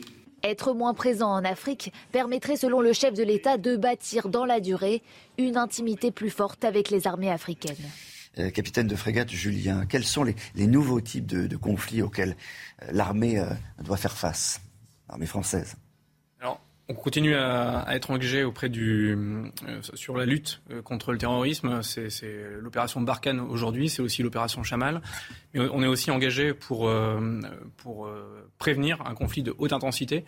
Euh, aujourd'hui, on a observé le retour de la guerre en Europe avec euh, le l'invasion de l'Ukraine par la Russie, et on se prépare à ce type de conflit. On montre aussi notre, notre solidarité avec les pays membres de l'OTAN, avec tout un dispositif de déploiement euh, en Estonie, en Roumanie, en Pologne, euh, auprès, de, auprès de, des nations de l'OTAN. Vous avez parlé des conflits de haute intensité. C'est, il y a une nouvelle forme de conflit qui arrive. Est-ce qu'on est prêt ? euh... C'est une forme de conflit qui existait déjà, euh, qui a un petit peu disparu, qu'on anticipait, qui avait été évoquée dans le, la revue stratégique, dans les livres blancs précédents. Euh, là, aujourd'hui, ce que l'on voit, c'est que c'est une hypothèse qui redevient de beaucoup plus probable, euh, y compris en Europe. Et notre armée est prête ? Notre armée est prête Alors, pour notre ça ? Notre armée est prête. Elle s'y prépare euh, régulièrement. Elle, la marine s'y est préparée avec un exercice de haute intensité qui est l'exercice Polaris. L'année prochaine, les armées conduira un exercice de préparation opérationnelle à ce type d'engagement. Et on s'y prépare aussi avec notre nouveau matériel et en travaillant sur des modes d'action qui sont différents. Parmi les, le nouveau matériel, il y a des drones. Gauthier Lebret, où êtes-vous ? Vous êtes monté à bord d'un char, j'ai l'impression. Alors là, je suis à bord d'un petit véhicule protégé. Vous voyez l'antenne de radio devant moi. Ici, je suis dans le tourello avec la mitrailleuse qui permet de faire face à l'ennemi. Et le drone qui fait quatre mètres de diamètre, qui a servi notamment eh bien, dans différents terrains extérieurs, notamment au Mali, il est juste derrière moi. Alors je vais sortir du petit véhicule protégé. Ça va prendre peut-être quelques secondes. Je vais faire attention de ne pas me cogner la tête. Attention, je sors. Hop là, voilà, je vais récupérer Florian Paume. Et on va ensemble rencontrer le maréchal des logis Kevin qui gère ce drone. Alors maréchal des logis, ce drone, il doit être catapulté hein, en terrain extérieur. C'est comme ça que ça se passe. Oui, c'est exact. Il est propulsé avec une, une rampe et un tendeur qui le permet de voler euh, directement euh, depuis, euh, depuis son, sa catapulte. On va peut-être se mettre, pour le montrer un peu mieux aux téléspectateurs, son diamètre, quatre mètres de diamètre très exactement. Alors, dites-nous, quel est son rôle très exactement ? Donc, avec ce drone, on fait des missions de recherche par imagerie. Donc, on, on part sur le terrain pour acquérir... Euh, attraper des, de l'information et, et aussi euh, des cibles sur lesquelles on a eu de, du renseignement. Vous, vous l'avez utilisé personnellement au Mali. En quoi il vous a été utile au Mali ? Donc euh, oui, on est rentré avec mes camarades euh, du Mali, on, ce qui nous a permis de, de faire euh, la plupart de nos missions de recherche par imagerie. On, on réussissait à prendre de l'information grâce au, au drone, grâce à sa caméra, et ce qui nous permettait de collecter des informations pour les regrouper et, et avoir du renseignement. Vous êtes pour la première fois sur les Champs-Élysées un quatorze juillet. J'imagine que c'est une émotion particulière de défiler pour la première fois. Oui, je l'ai tellement vu à la télé quand j'étais plus jeune. Donc pour moi, c'est une fierté de, de participer pour la première fois au quatorze juillet avec mes camarades avec lesquels je suis parti en opération. Pour moi, c'est une grande fierté de, euh, de représenter mon régiment. On n'est pas beaucoup de mon régiment, donc on est seulement six. Donc euh, représenter mon régiment, c'est, c'est vraiment une grande fierté pour moi. Merci beaucoup, maréchal des logis Kevin. Très bon défilé à vous et on va continuer à vous faire vivre l'avant-défilé. Cher Olivier, rendez-vous à huit heures avec un lance-roquettes unitaire. Oui, le fameux L R U, si j'ai bien travaillé mes, mes fiches. Euh, Général Clermont, le, le drone, alors on, on va voir tout à l'heure, à la fin du défilé, normalement un drone américain qui n'a rien à voir avec celui-là. On, on a les images du catapultage de, de, du drone dont on vient de, de, de parler, on va vous les montrer quand même. Euh, mais il euh, y aura, y aura un drone américain. Alors, contrairement à une, une certaine légende, l'armée française n'est pas en retard en matière de drones. En particulier dans deux domaines, les drones de combat, puisqu'il y a un projet qui a été développé par Dassault qui s'appelle le Neuron, un démonstrateur, et les drones tactiques. Là, on a affaire à des drones tactiques qui sont des drones mis en œuvre par les unités de l'armée de terre au plus près du terrain et en particulier très utiles pour faire de la, l'identification d'objectifs pour les tirs d'artillerie, mais également pour aller regarder les dégâts qui ont été faits après les tirs d'artillerie. Donc, ils sont vraiment intégrés dans les unités de l'armée de terre et l'armée de terre met à peu près en drone, en, en œuvre sept cents drones tactiques de ce type-là. Là où on a un petit problème, c'est les drones intermédiaires entre les drones de combat et les drones tactiques. C'est pour ça qu'on était obligé de faire appel il y a quelques années à l'achat sur étagère de drones américains et malheureusement, le magnifique défilé du quatorze juillet, où heureusement, je ne sais pas comment le dire, se terminera par euh, le défilé d'un, d'un drone Reaper mis en œuvre par l'armée de l'air, mais qui est vraiment cent pour cent américain. Donc on a un déficit à rattraper en ce domaine. Il y a des programmes qui sont lancés, mais pour l'instant, ils n'ont pas encore abouti. Mais ils volent, lui. Enfin, on n'a pas besoin d'une rampe pour le... Alors ce drone-là, le... il vole, il décolle comme un avion. Ouais. Euh, celui-ci est catapulté et ouais. ensuite se pose dans les champs pour être récupéré et recyclé. Donc il y a vraiment les drones tactiques et, et les drones... Euh, de surveillance. La présence du, du drone Reaper hein, qui va clore le défilé aérien euh, ce matin et euh, la présence du S M D R euh, euh, dans le défilé, ça illustre la dronisation des armées, euh, qui est une concrétisation de la loi de programmation militaire. Ça, c'est, c'est vrai pour l'armée de terre, c'est vrai pour l'armée d'air, c'est aussi vrai pour la marine, avec un système équivalent euh, qui sera sur nos bateaux, euh, un, système équi- un, un système un petit peu plus gros à voilure tournante, donc comme un hélicoptère qui est, qui est aujourd'hui employé sur un porte-hélicoptère amphibie et qui nous a permis par exemple de réaliser une prise de drogue euh, en mer récemment. Importante, prise de drogue. Oui, euh, prise de drogue importante euh, cette année, mais une prise de drogue très importante l'année dernière, six tonnes, euh, ah oui. grâce à ce type d'appareil également. Et c'est le Forbin. Oui. C'est bien le Forbin. Oui. Bon, ben on va vous parler du Forbin. Embarquée à bord du Forbin, cette frégate de défense aérienne sous commandement de l'OTAN a participé à sa deuxième mission méditerranée orientale depuis le début de la guerre en Ukraine. Alors quel est le but de cette mission ? On voit ça avec Stéphanie Rouquier et Harold Diman. Après cinq jours de navigation, le Forbin se positionne au large de la Syrie. Cette frégate de défense aérienne est la plus grande frégate de la Marine nationale.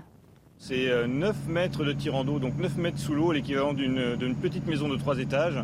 Et c'est une mâture de trente-six mètres, euh, l'équivalent d'un immeuble de dix étages. Le Forbin a à la fois euh, effectivement des moyens de détection, des radars, mais il a également des effecteurs, des, des missiles, des canons euh, qui permettent d'intercepter euh, d'éventuelles armes ennemies. Cette frégate surarmée, sous commandement de l'OTAN, gère la surveillance aérienne. Depuis l'invasion de l'Ukraine, vingt bateaux russes naviguent en permanence dans cette zone. Alors plusieurs fois par jour, l'hélicoptère embarqué effectue des vols de reconnaissance. La Terre est ronde, hein, donc euh, on utilise des hélicoptères qui permettent d'aller voir sous l'horizon. Ils sont en fait des relais, ils nous permettent d'obtenir la position de la cible pour pouvoir tirer à plusieurs centaines de kilomètres en effet des armes anti-navires.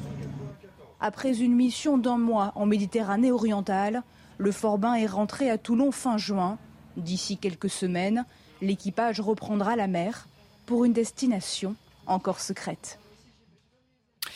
La capitaine de frégate Julien, vous connaissez très bien ce, ce, ce bateau. Hein.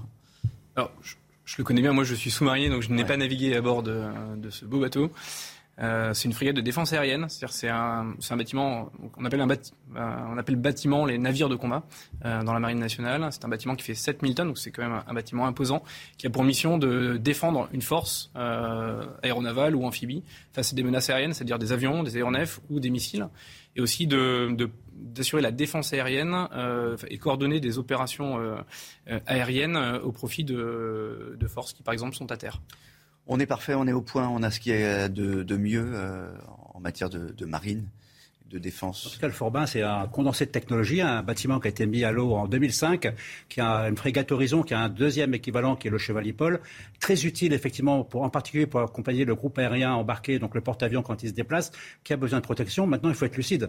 Hein, la marine, c'est cent vingt bâtiments de plus de cent tonnes. Mmh. Et sur les cent vingt bâtiments de plus de cent tonnes, il n'y a que dix qui sont de rang un. Donc notre marine... dix de rang un, c'est-à-dire dix qui pèsent euh, important, du niveau euh, frégate, euh, frégate plus, euh, dix bâtiments de rang un, c'est pas beaucoup, à côté des centaines de bâtiments de rang un des Américains et des Chinois. Oui, mais enfin, on a le Charles de Gaulle. Et c'est bien. On a le Charles de Gaulle. Alors, on a le Charles de Gaulle, bien sûr, on a un porte-avions, et, et, et le Forbin est indispensable lorsque le porte-avions le départ pour assurer la, la protection de, du porte-avions. Tout va bien dans le Charles de Gaulle ? Dans le Charles de Gaulle, tout va absolument bien, contrairement à ce que disent certaines revues mal informées. Vous dites ça, c'est pas... parce qu'il y a un papier dans, dans l'Express que je vous ai fait lire ce matin. On dit que le, le, c'est un, un sous-marin qui, enfin, c'est pas un sous-marin du tout, c'est un porte-avions qui coûte huit cents milliards d'euros et qui a un problème de toilette bouchée. Ah, Quand même, pas, c'est, c'est, c'est formidable. C'est un... et, et les marins se plaignent, mais sous couvert de l'anonymat, en disant euh, on, on met huit cents milliards dans un dans, dans un super en, engin et on n'arrive pas à faire fonctionner les toilettes. Ça coûte pas huit cents milliards un porte-avions, heureusement. Euh, et, et, et puis après, euh, on trouve des gens qui sont de mauvaise humeur et qui disent des choses désagréables aux journalistes. Par contre, il y a eu un précédent. Alors, je sais pas le Charles de Gaulle, je sais pas, mais il y a eu un le nouveau porte-avions américain, le général Ford, lui a défrayé la chronique pendant des mois et des mois au sujet du fonctionnement des toilettes de, de ce. C'est vrai que c'est un, mais c'est un sujet. Ça, je pense que sur les bateaux, c'est un vrai sujet. Vous ne direz rien, mais c'est un sujet. Le, le bateau, le porte-avions en particulier, c'est un, c'est un, c'est un système extrêmement complexe d'installation. Euh, Il y a toujours des choses qui... Dans un sous-marin. À, dans un sous-marin également, c'est, c'est une installation extrêmement complexe. Euh, et donc, évidemment, toujours des, des choses qui dysfonctionnent, qu'on, qu'on répare. Mais euh, je n'avais pas connaissance de cet article. Allez, mais évidemment, la grande muette, comme toujours. Allez, quatorze juillet, sur, sur CNews continue. Merci d'être sur CNews, la suite de votre matinale. Le rappel des titres, Chanel Stone. Jour de fête nationale aujourd'hui en France. cinq mille hommes vont défiler à pied ce matin sur les Champs-Élysées. Il n'y aura pas de soldats ukrainiens, mais la guerre sera bien présente dans les esprits. Le défilé à pied sera ouvert par les porte-drapeaux de neuf pays européens de l'Est, pour la plupart voisins de la Russie ou de l'Ukraine. Édition spéciale à suivre toute la journée sur CNews et Europe un. Charlotte Valandré est morte hier à l'âge de cinquante-trois ans. L'actrice a été révélée au grand public en quatre-vingt-cinq dans le film Rouge Baiser avec Vincent Lindon. Son destin a basculé deux ans plus tard à l'âge de dix-huit ans en découvrant sa séropositivité. Elle venait de subir une deuxième greffe de cœur qui n'a pas prise. Charlotte Valandré qui sera inhumée à Pleneuve-Valandré en Bretagne où elle passait ses vacances quand elle était enfant. Et puis ces belles images de superlune, vous l'avez peut-être vu cette nuit, on parle de superlune quand la Lune est sur le point de son orbite le plus proche de la Terre. Un spectacle splendide, visible du monde entier. Vous voyez des images venues tout droit de Grèce. Éric de Richtmaten, soupçon de fraude, soupçon de fraude qui pèse sur les pharmacies. Ont-elles profité de tests Covid pour s'enrichir ?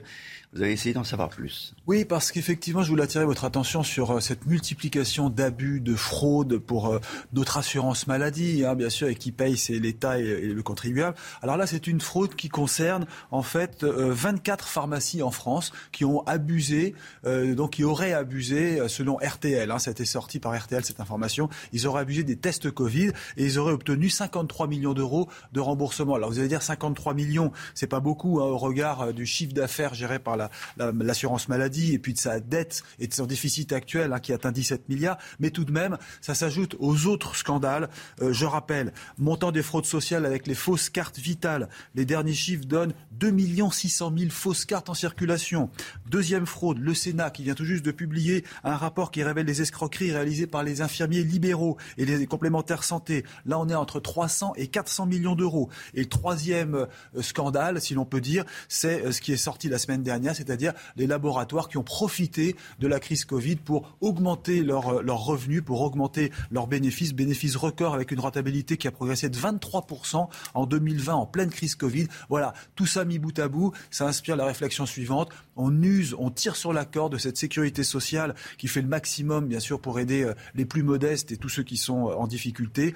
dix-sept milliards de déficit, c'est ce que le chiffre donc qui sera, qui est aujourd'hui annoncé concernant donc le déficit de la sécurité sociale. Vous voyez, pas au bout du tunnel pour la caisse maladie. Merci euh, Eric. Dans un instant, on va reprendre euh, la route des, des, des Champs-Élysées pour retrouver notamment Harold Iman qui se trouve avec euh, des commandos euh, marines, les commandos marines qui fêtent leurs quatre cents ans. À tout de suite. Il est un peu confondu là. On revient sur euh, les Champs-Élysées pour retrouver Harold Iman en compagnie de commandos marines. Oui, ici derrière moi, il y a euh, quatre-vingt-un euh, commandos des forces des fusiliers marins commandos. Et je suis avec le commando Sky, qu'il s'appelle. Et donc, ma question d'abord, c'est êtes-vous, vous êtes apte à vous déployer dans quelle zone du globe ? Alors nous, les commandos marines, on est aptes à se déployer partout dans le monde, que ce soit dans le Sahel, et, euh, en mer. On est vraiment euh, dans la possibilité d'intervenir partout dans le monde. Vous intervenez aussi par hélicoptère, par débarquement, et cetera. C'est ça. Nous, les commandos marines, on maîtrise les trois vecteurs de mise en place, c'est-à-dire l'air, la terre et la mer. On est capable de se mettre en place euh, parmi ces trois vecteurs. Et du coup, c'est pour ça qu'on peut être déployé partout dans le monde. Alors, quelles sont vos missions exactement une fois que vous êtes déployé? Est-ce que c'est l'infiltration? Est-ce que c'est le choc avec l'ennemi? C'est l'appui? Et est-ce que vous travaillez seul ou avec vos autres camarades imbriqués dans d'autres forces armées de la France? Alors tout dépend de la mission. On peut en travailler en interne, qu'entre nous, qu'entre, en, qu'entre forces spéciales. Mais on peut travailler aussi avec euh, l'armée régulière et la conventionnelle. Euh, ça dépend, ça dépend la type, euh, le type de mission qu'on, qu'on a briefé avant. D'accord, donc c'est, c'est très flexible. Alors, pourquoi avez-vous choisi une branche aussi physiquement éprouvante, tant dans son entraînement que dans son action ? J'ai choisi les commandos marines car c'est un groupe d'exception réputé dans le monde entier.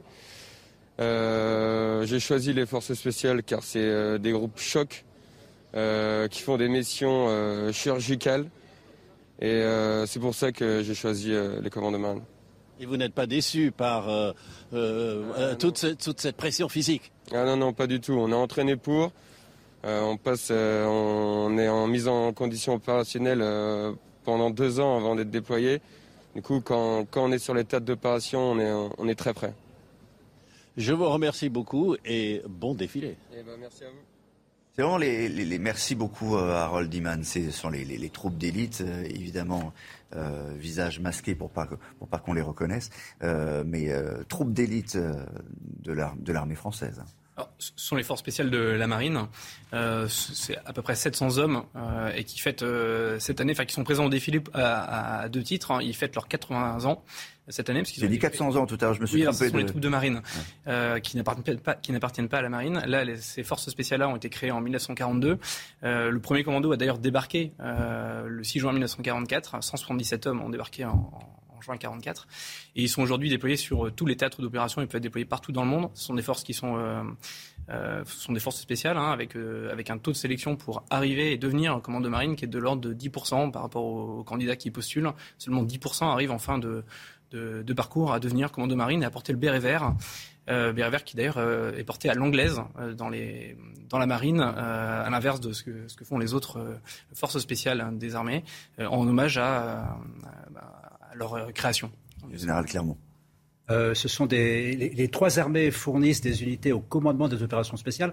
Là, le capitaine de frégate a parlé des quatre-vingts ans de la création des commandos marines. C'est également la, les trente ans de la création de ce commandement. C'est un des un enseignements de la guerre du Golfe. On s'est rendu compte qu'il fallait structurer nos forces spéciales. Donc on les a regroupées dans un commandement opérationnel. Il y a à peu près trois mille cinq cents combattants, des combattants, des avions, des hélicoptères, et avec un entraînement euh, extrême qui sont capables d'être projetés euh, en permanence dans des conditions très difficiles. Tout à l'heure, je disais, est-ce qu'on manque de, de, de main-d'œuvre euh, pour, euh, pour l'armée ? Là, visiblement, il y a énormément de, de monde qui veut, qui veut rentrer dans ces troupes, dans ce, euh, ces troupes d'élite. Ce sont, sont des troupes d'élite, hein, euh, enfin, qui sont effectivement euh, extrêmement euh, compétentes et spécialisées et qui font rêver euh, naturellement. Et donc, euh, oui, il y a des gens qui veulent devenir commandos. Il faut rêver, mais qui sont sur toutes les, les, les, les terrains d'observation, surtout les, les, les terrains les, les plus difficiles. Hein. Oui, les plus difficiles, oui. C'est les, les missions les plus secrètes en même temps. Les missions les plus, les plus secrètes, mais ils combattent, à la différence de, de service d'action de la D G S E, ils combattent en uniforme, ce sont des forces militaires, donc ils respectent les, les droits de la guerre et, et les, les adversaires sont tenus de respecter également le droit de la guerre. Merci beaucoup pour ces explications. On va continuer à, à vous parler euh, de l'armée, de l'armée française. Euh, tout à l'heure, aux alentours de, de huit heures, euh, bien, Gauthier Le, Le Bret, vous le disiez, on va, on va vous faire découvrir le lance-roquette unitaire L R U qui a été développé aux États-Unis. Vous allez voir cette, cette arme, ce sera juste après la météo. À tout de suite sur CNews.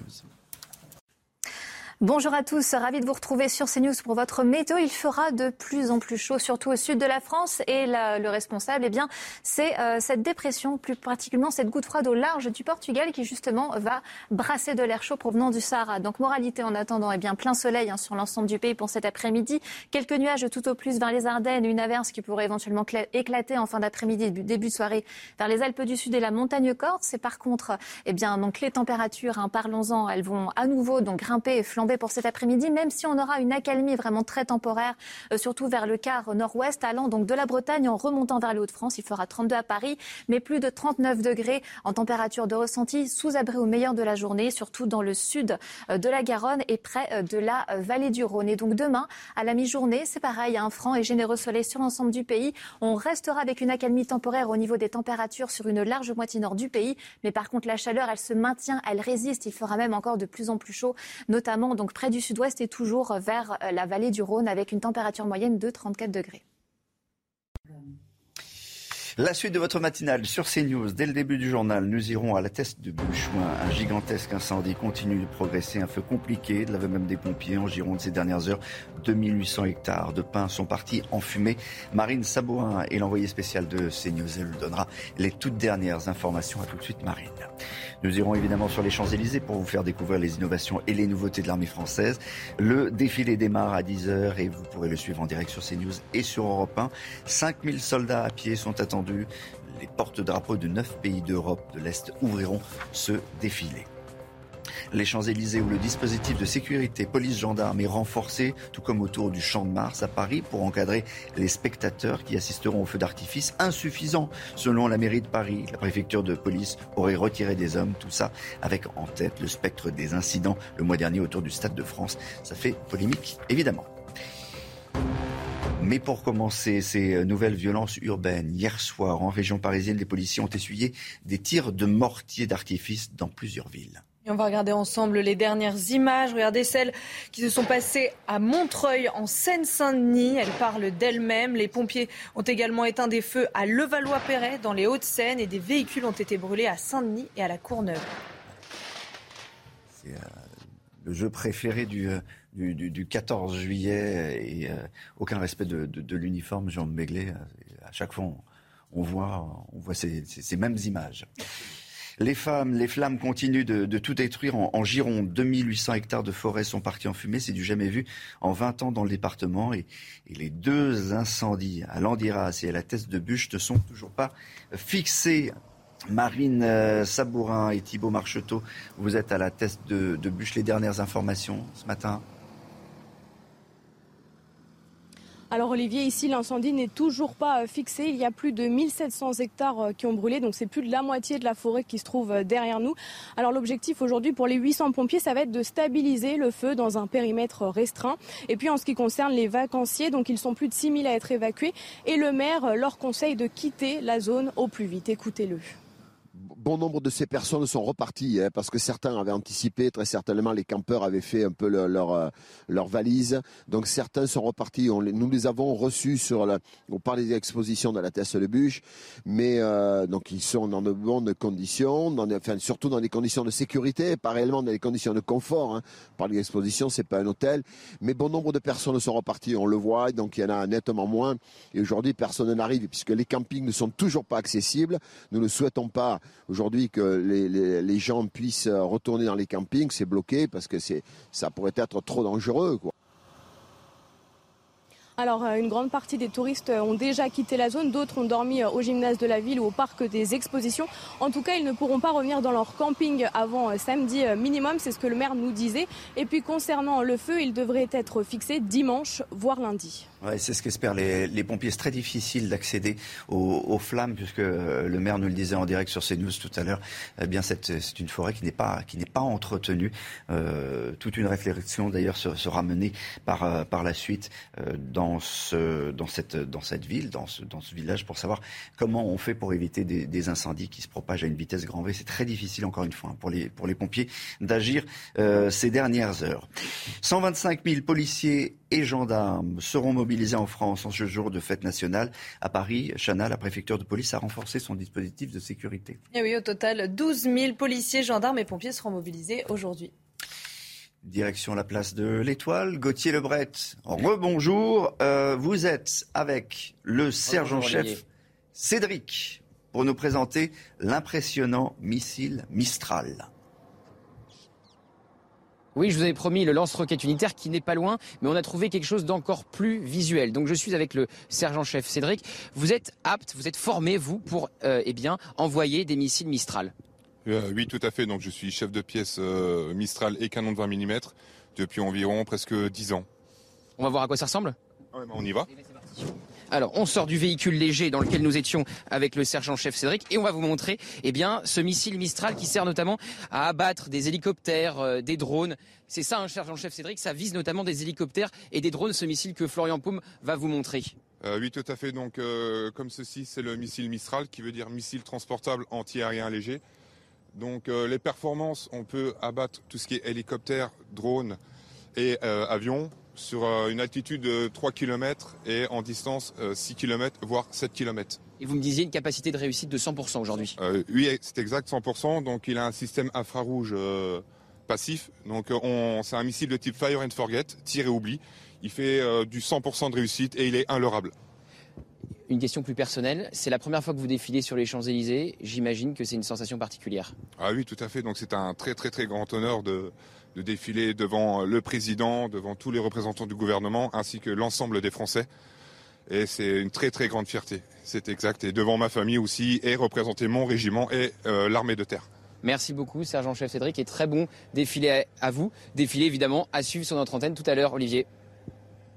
Vous pouvez nous remontrer quand même ce, ce, ce, gros, ce gros Mistral? Ce Mistral, oui. Alors, il, Allez, on hop, vous le remontre voilà, avec Florian Paume, qui abat donc des hélicoptères, des avions, des drones. Capacité de réussite de cent pour cent, nous disait le sergent-chef Cédric. Un mot euh, pour commenter cette, cette, cette arme qui... Euh, C'est, c'est l'équivalent du, du, du Stinger pour l'armée, l'armée française. C'est l'armée de terre qui met en œuvre ce type d'armement, sachant qu'on en a donné un certain nombre à l'Ukraine. Hein. On a vu les photos des unités ukrainiennes engageant des, des Mistral sur le théâtre d'opération. Ouais. Et sachant également que la partie euh, défense antiaérienne supérieure a été confiée à l'armée de l'air avec le fameux dispositif Mamba qu'on a montré à nos, à nos téléspectateurs il y a quelques semaines lors du salon Eurosatory et qui lui est déployé en Roumanie. Euh, on a donné aussi des, des canons César à l'Ukraine. On a, que ça, on a formé. Qui vont défiler, qu'on ouais. va voir, euh, et dont on va repar- reparler de, de, des performances et de, et de l'intérêt pour les Ukrainiens, bien sûr. Euh, on a formé, il faut le préciser, on a formé les, les, les soldats ukrainiens en, en France. Euh, je, je... Pouvez... Non, mais je... Je, la réponse, est... la, enfin, la, la, la question est posée. À, à, on a à formé les soldats ukrainiens. C'est, c'est même pas une information confidentielle. Oui. Elle a été officiellement annoncée par le ministère. Ils ont été formés euh, en France. Euh, parce que de plus en plus de, euh, de, de troupes ukrainiennes sont formées dans les pays d'origine, ce qui n'était pas le cas tout au début des opérations. Mais aujourd'hui, il y a une espèce de, de dynamique qui est installée dans laquelle euh, la formation est devenue un enjeu majeur pour que l'armée ukrainienne puisse résister à l'armée russe. Je rappelle que tout à l'heure, euh, ce sont euh, des, des porte-drapeaux de pays de l'Est qui ouvriront symboliquement le, le défilé. Neuf pays euh, qui sont des pays euh, du flanc Est de l'Europe, hein, donc les pays baltes... Euh... Euh, et puis les pays, euh, donc la Pologne, la, la Hongrie, la Roumanie, la République tchèque et la Slovaquie, qui sont, qui seront présents, qui ouvriront le défilé à pied euh, comme nation invitée, euh, qui en fait euh, sont les, les pays qu'on cherche à, pour lesquels il y a des mesures de réassurance qui sont prises par euh, le, l'OTAN. Et pour laquelle la France est, pour laquelle la France est déployée. Mmh. Euh, on aurait pu penser qu'il y aurait pu avoir euh, l'Ukraine. Il y aurait pu. Euh, On aurait pu on inviter les, les troupes ukrainiennes à défiler, mais ça aurait été malvenu. Par contre, on aurait pu avoir, ce que apparemment on n'aura pas, une visioconférence avec le président Zelensky, mais je pense que c'est pas au programme. Ça, il, il, en était, il en était question, euh, je ne sais pas si vous avez entendu. Ouais, Jérôme Béglé, je ne sais pas si vous en, en avez entendu parler. Le président Zelensky en France, il a fait beaucoup de visio. Euh, voilà. En même temps, le quatorze juillet, c'est la fête nationale. Euh, donc, euh, c'est important aussi que... Euh, le... Emmanuel Macron garde la main. Emmanuel Macron ouais. soit, euh, comment dirais-je, la personnalité la plus importante et la plus attendue euh, de cette journée. Ça va, ça va être, ça va être le, le cas, on le rappelle, avec l'entretien qu'il va donner euh, à deux de nos confrères euh, tout à l'heure. Consoeurs, hein. C'est consoeurs, mais vous avez raison, consoeurs. Euh, je voulais vous remontrer une image d'Emmanuel Macron. Je ne sais pas si vous l'avez vu, euh, Jérôme Béglé, avec euh, la Patrouille de France. Regardez, je ne sais pas si vous le voyez. Oui, il faut, faut, faut, faut avoir des bons yeux. Au milieu, bien, vert, sûr, hein. bien sûr. Il y a le pantalon anti-G, au milieu. Anti-G. Euh, et encore une fois, hein, c'est, les, c'est la première fois qu'un président ouais. de, de la République volait avec la Patrouille de France. Pas mal, ça. Qui fait Jean lui-même Béglé. La vidéo, ouais. en direct. Il fait tout. Il fait tout, cet homme-là, Jérôme Béglé. La Patrouille de France, ça reste quand même un des euh, porte-drapeaux et un des symboles... Euh, important, il y a toujours, c'est toujours la fête quand la Patrouille de France survole un défilé militaire, mmh. euh, le Tour de France parfois, un concert, euh, un monument historique, euh, voilà, ça fait partie un peu des étoiles, euh, si j'ose dire, du drapeau français. C'est les super représentants de, de l'armée. Alors oui, c'est une vitrine, c'est ouais. un vecteur de rayonnement des armées, de l'armée de l'air et de l'espace en particulier, mais des armées en général, et euh, ils ouvrent traditionnellement le, le défilé aérien du quatorze juillet. Merci beaucoup. Dans un instant, l'invité politique de notre matinale ce matin, c'est Philippe Juin, député des Hauts-de-Seine. L'invité de Johan Usa est dans un instant, Philippe Juin, député des Hauts-de-Seine, juste après le rappel des titres. Jour de fête nationale aujourd'hui en France, cinq mille hommes vont défiler à pied ce matin sur les Champs-Élysées. Emmanuel Macron donnera une interview à treize heures dix, interview diffusée sur CNews. Avant cela, vous pourrez suivre notre édition spéciale de neuf heures à midi en simultané sur Europe un. Une enquête ouverte pour harcèlement et agression sexuelle contre Éric Coquerel. La justice va examiner la plainte déposée par la militante de gauche, ancienne figure des Gilets jaunes, Sophie Tissier. Elle accuse le président L F I de la commission des finances de l'Assemblée d'avoir eu des gestes déplacés pendant une soirée. Les faits qui remontent à deux mille quatorze pourraient être prescrits. Éric Coquerel conteste ces accusations. La pandémie de Covid et la Haute Autorité de Santé qui recommande une deuxième dose de rappel pour les moins de soixante ans jugés à risque. En clair, les personnes présentant des comorbidités sont également concernées, les femmes enceintes et les personnes en contact avec des personnes immunodéprimées vulnérables. Johan, c'est à vous. Bonjour et bienvenue Philippe Juvin. Bonjour. Dans un rapport rendu public hier, les sénateurs mettent directement en cause le ministère de l'Intérieur qu'ils tiennent en grande partie pour euh, responsable du fiasco du Stade de France le soir de la finale de la Ligue des Champions. Quelles conséquences et quels enseignements, selon vous, tirez de tout cela ? D'abord, ça montre que ce que nous disions dès le soir était vrai. C'est que Gérald Darmanin euh, a menti sur les chiffres. Quand il nous a annoncé, souvenez-vous, ce soir-là, trente ou quarante mille... Euh, supporters anglais qui seraient venus sans billets, qui étaient la cause des troubles. On a, on a tout de suite su que tout cela était faux, mais pourtant la parole publique euh, continuait à se décrédibiliser. En fait, je pense que la, la grande leçon de cette affaire, c'est qu'il faut que la parole publique soit humble, prudente, dise la vérité et n'essaye pas de passer entre les gouttes. Euh... Maintenant, sur le fond, il y a un problème d'ordre public, on l'a bien vu. Euh, la France, je l'espère, euh, va tirer les leçons de cette affaire parce que nous avons les J O. Et on ne va pas, évidemment, devant le monde entier, euh, donner cette impression d'un pays où c'est le foutoir. Est-ce que le gouvernement, la Première ministre, par exemple, doit présenter ses excuses aux, aux, aux supporters qui ont été injustement accusés, les supporters anglais ? Ah, il Ils est... sont très en colère aujourd'hui. Ah, il est sûr qu'en Grande-Bretagne, vous avez raison de le souligner, euh, les déclarations du gouvernement euh, qui ont jeté toute la responsabilité sur les supporters anglais qui n'étaient en rien responsables de cette affaire, a été très mal vécue. Et, et on voit bien que la question qui se pose, c'est l'image de la France. Il faut Donc, des excuses, oui, il faut que la France s'excuse. Je pense qu'il serait de bon ton, au moins, que le gouvernement reconnaisse qu'il s'est trompé. Alors vous dites Gérald Darmanin a, a menti. L'opposition de droite dit que Gérald Darmanin ne veut pas nommer les choses, ne veut pas voir les choses parce que les responsables de ces agressions, les responsables de ces débordements, ils sont en grande partie français, ils venaient en grande partie de Seine-Saint-Denis. Si on prend un peu de, de recul dans cette affaire, de quoi précisément cette affaire, selon vous, est-elle le symptôme ?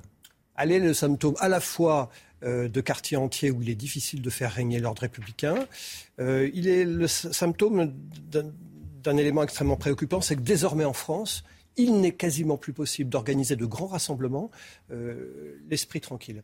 Moi, j'ai été maire jusqu'à la semaine dernière, euh, maire de la Garenne-Colombe. Je fais, j'ai toujours fait très attention, de ces dernières années, à ne pas euh, organiser de grands rassemblements, parce que quand vous organisez de grands rassemblements, vous ne savez pas comment ça peut aller.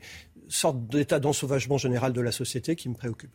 Vous dites Gérald Darmanin a menti, c'est une accusation grave quand même pour un ministre de l'Intérieur. Pourquoi est-ce qu'il a menti ? Parce qu'il ne veut pas faire, parce qu'il ne voulait pas faire de vagues, selon vous, c'est ça ? Non mais demandez-lui pourquoi, je ne sais pas. En tout cas, il nous a, c'est, c'est factuel, hein, il nous a dit le soir même, non, non, euh, euh, toute, euh, toute la chienlit de ce soir, c'est trente à quarante mille supporters anglais qui ont essayé d'entrer sans billet.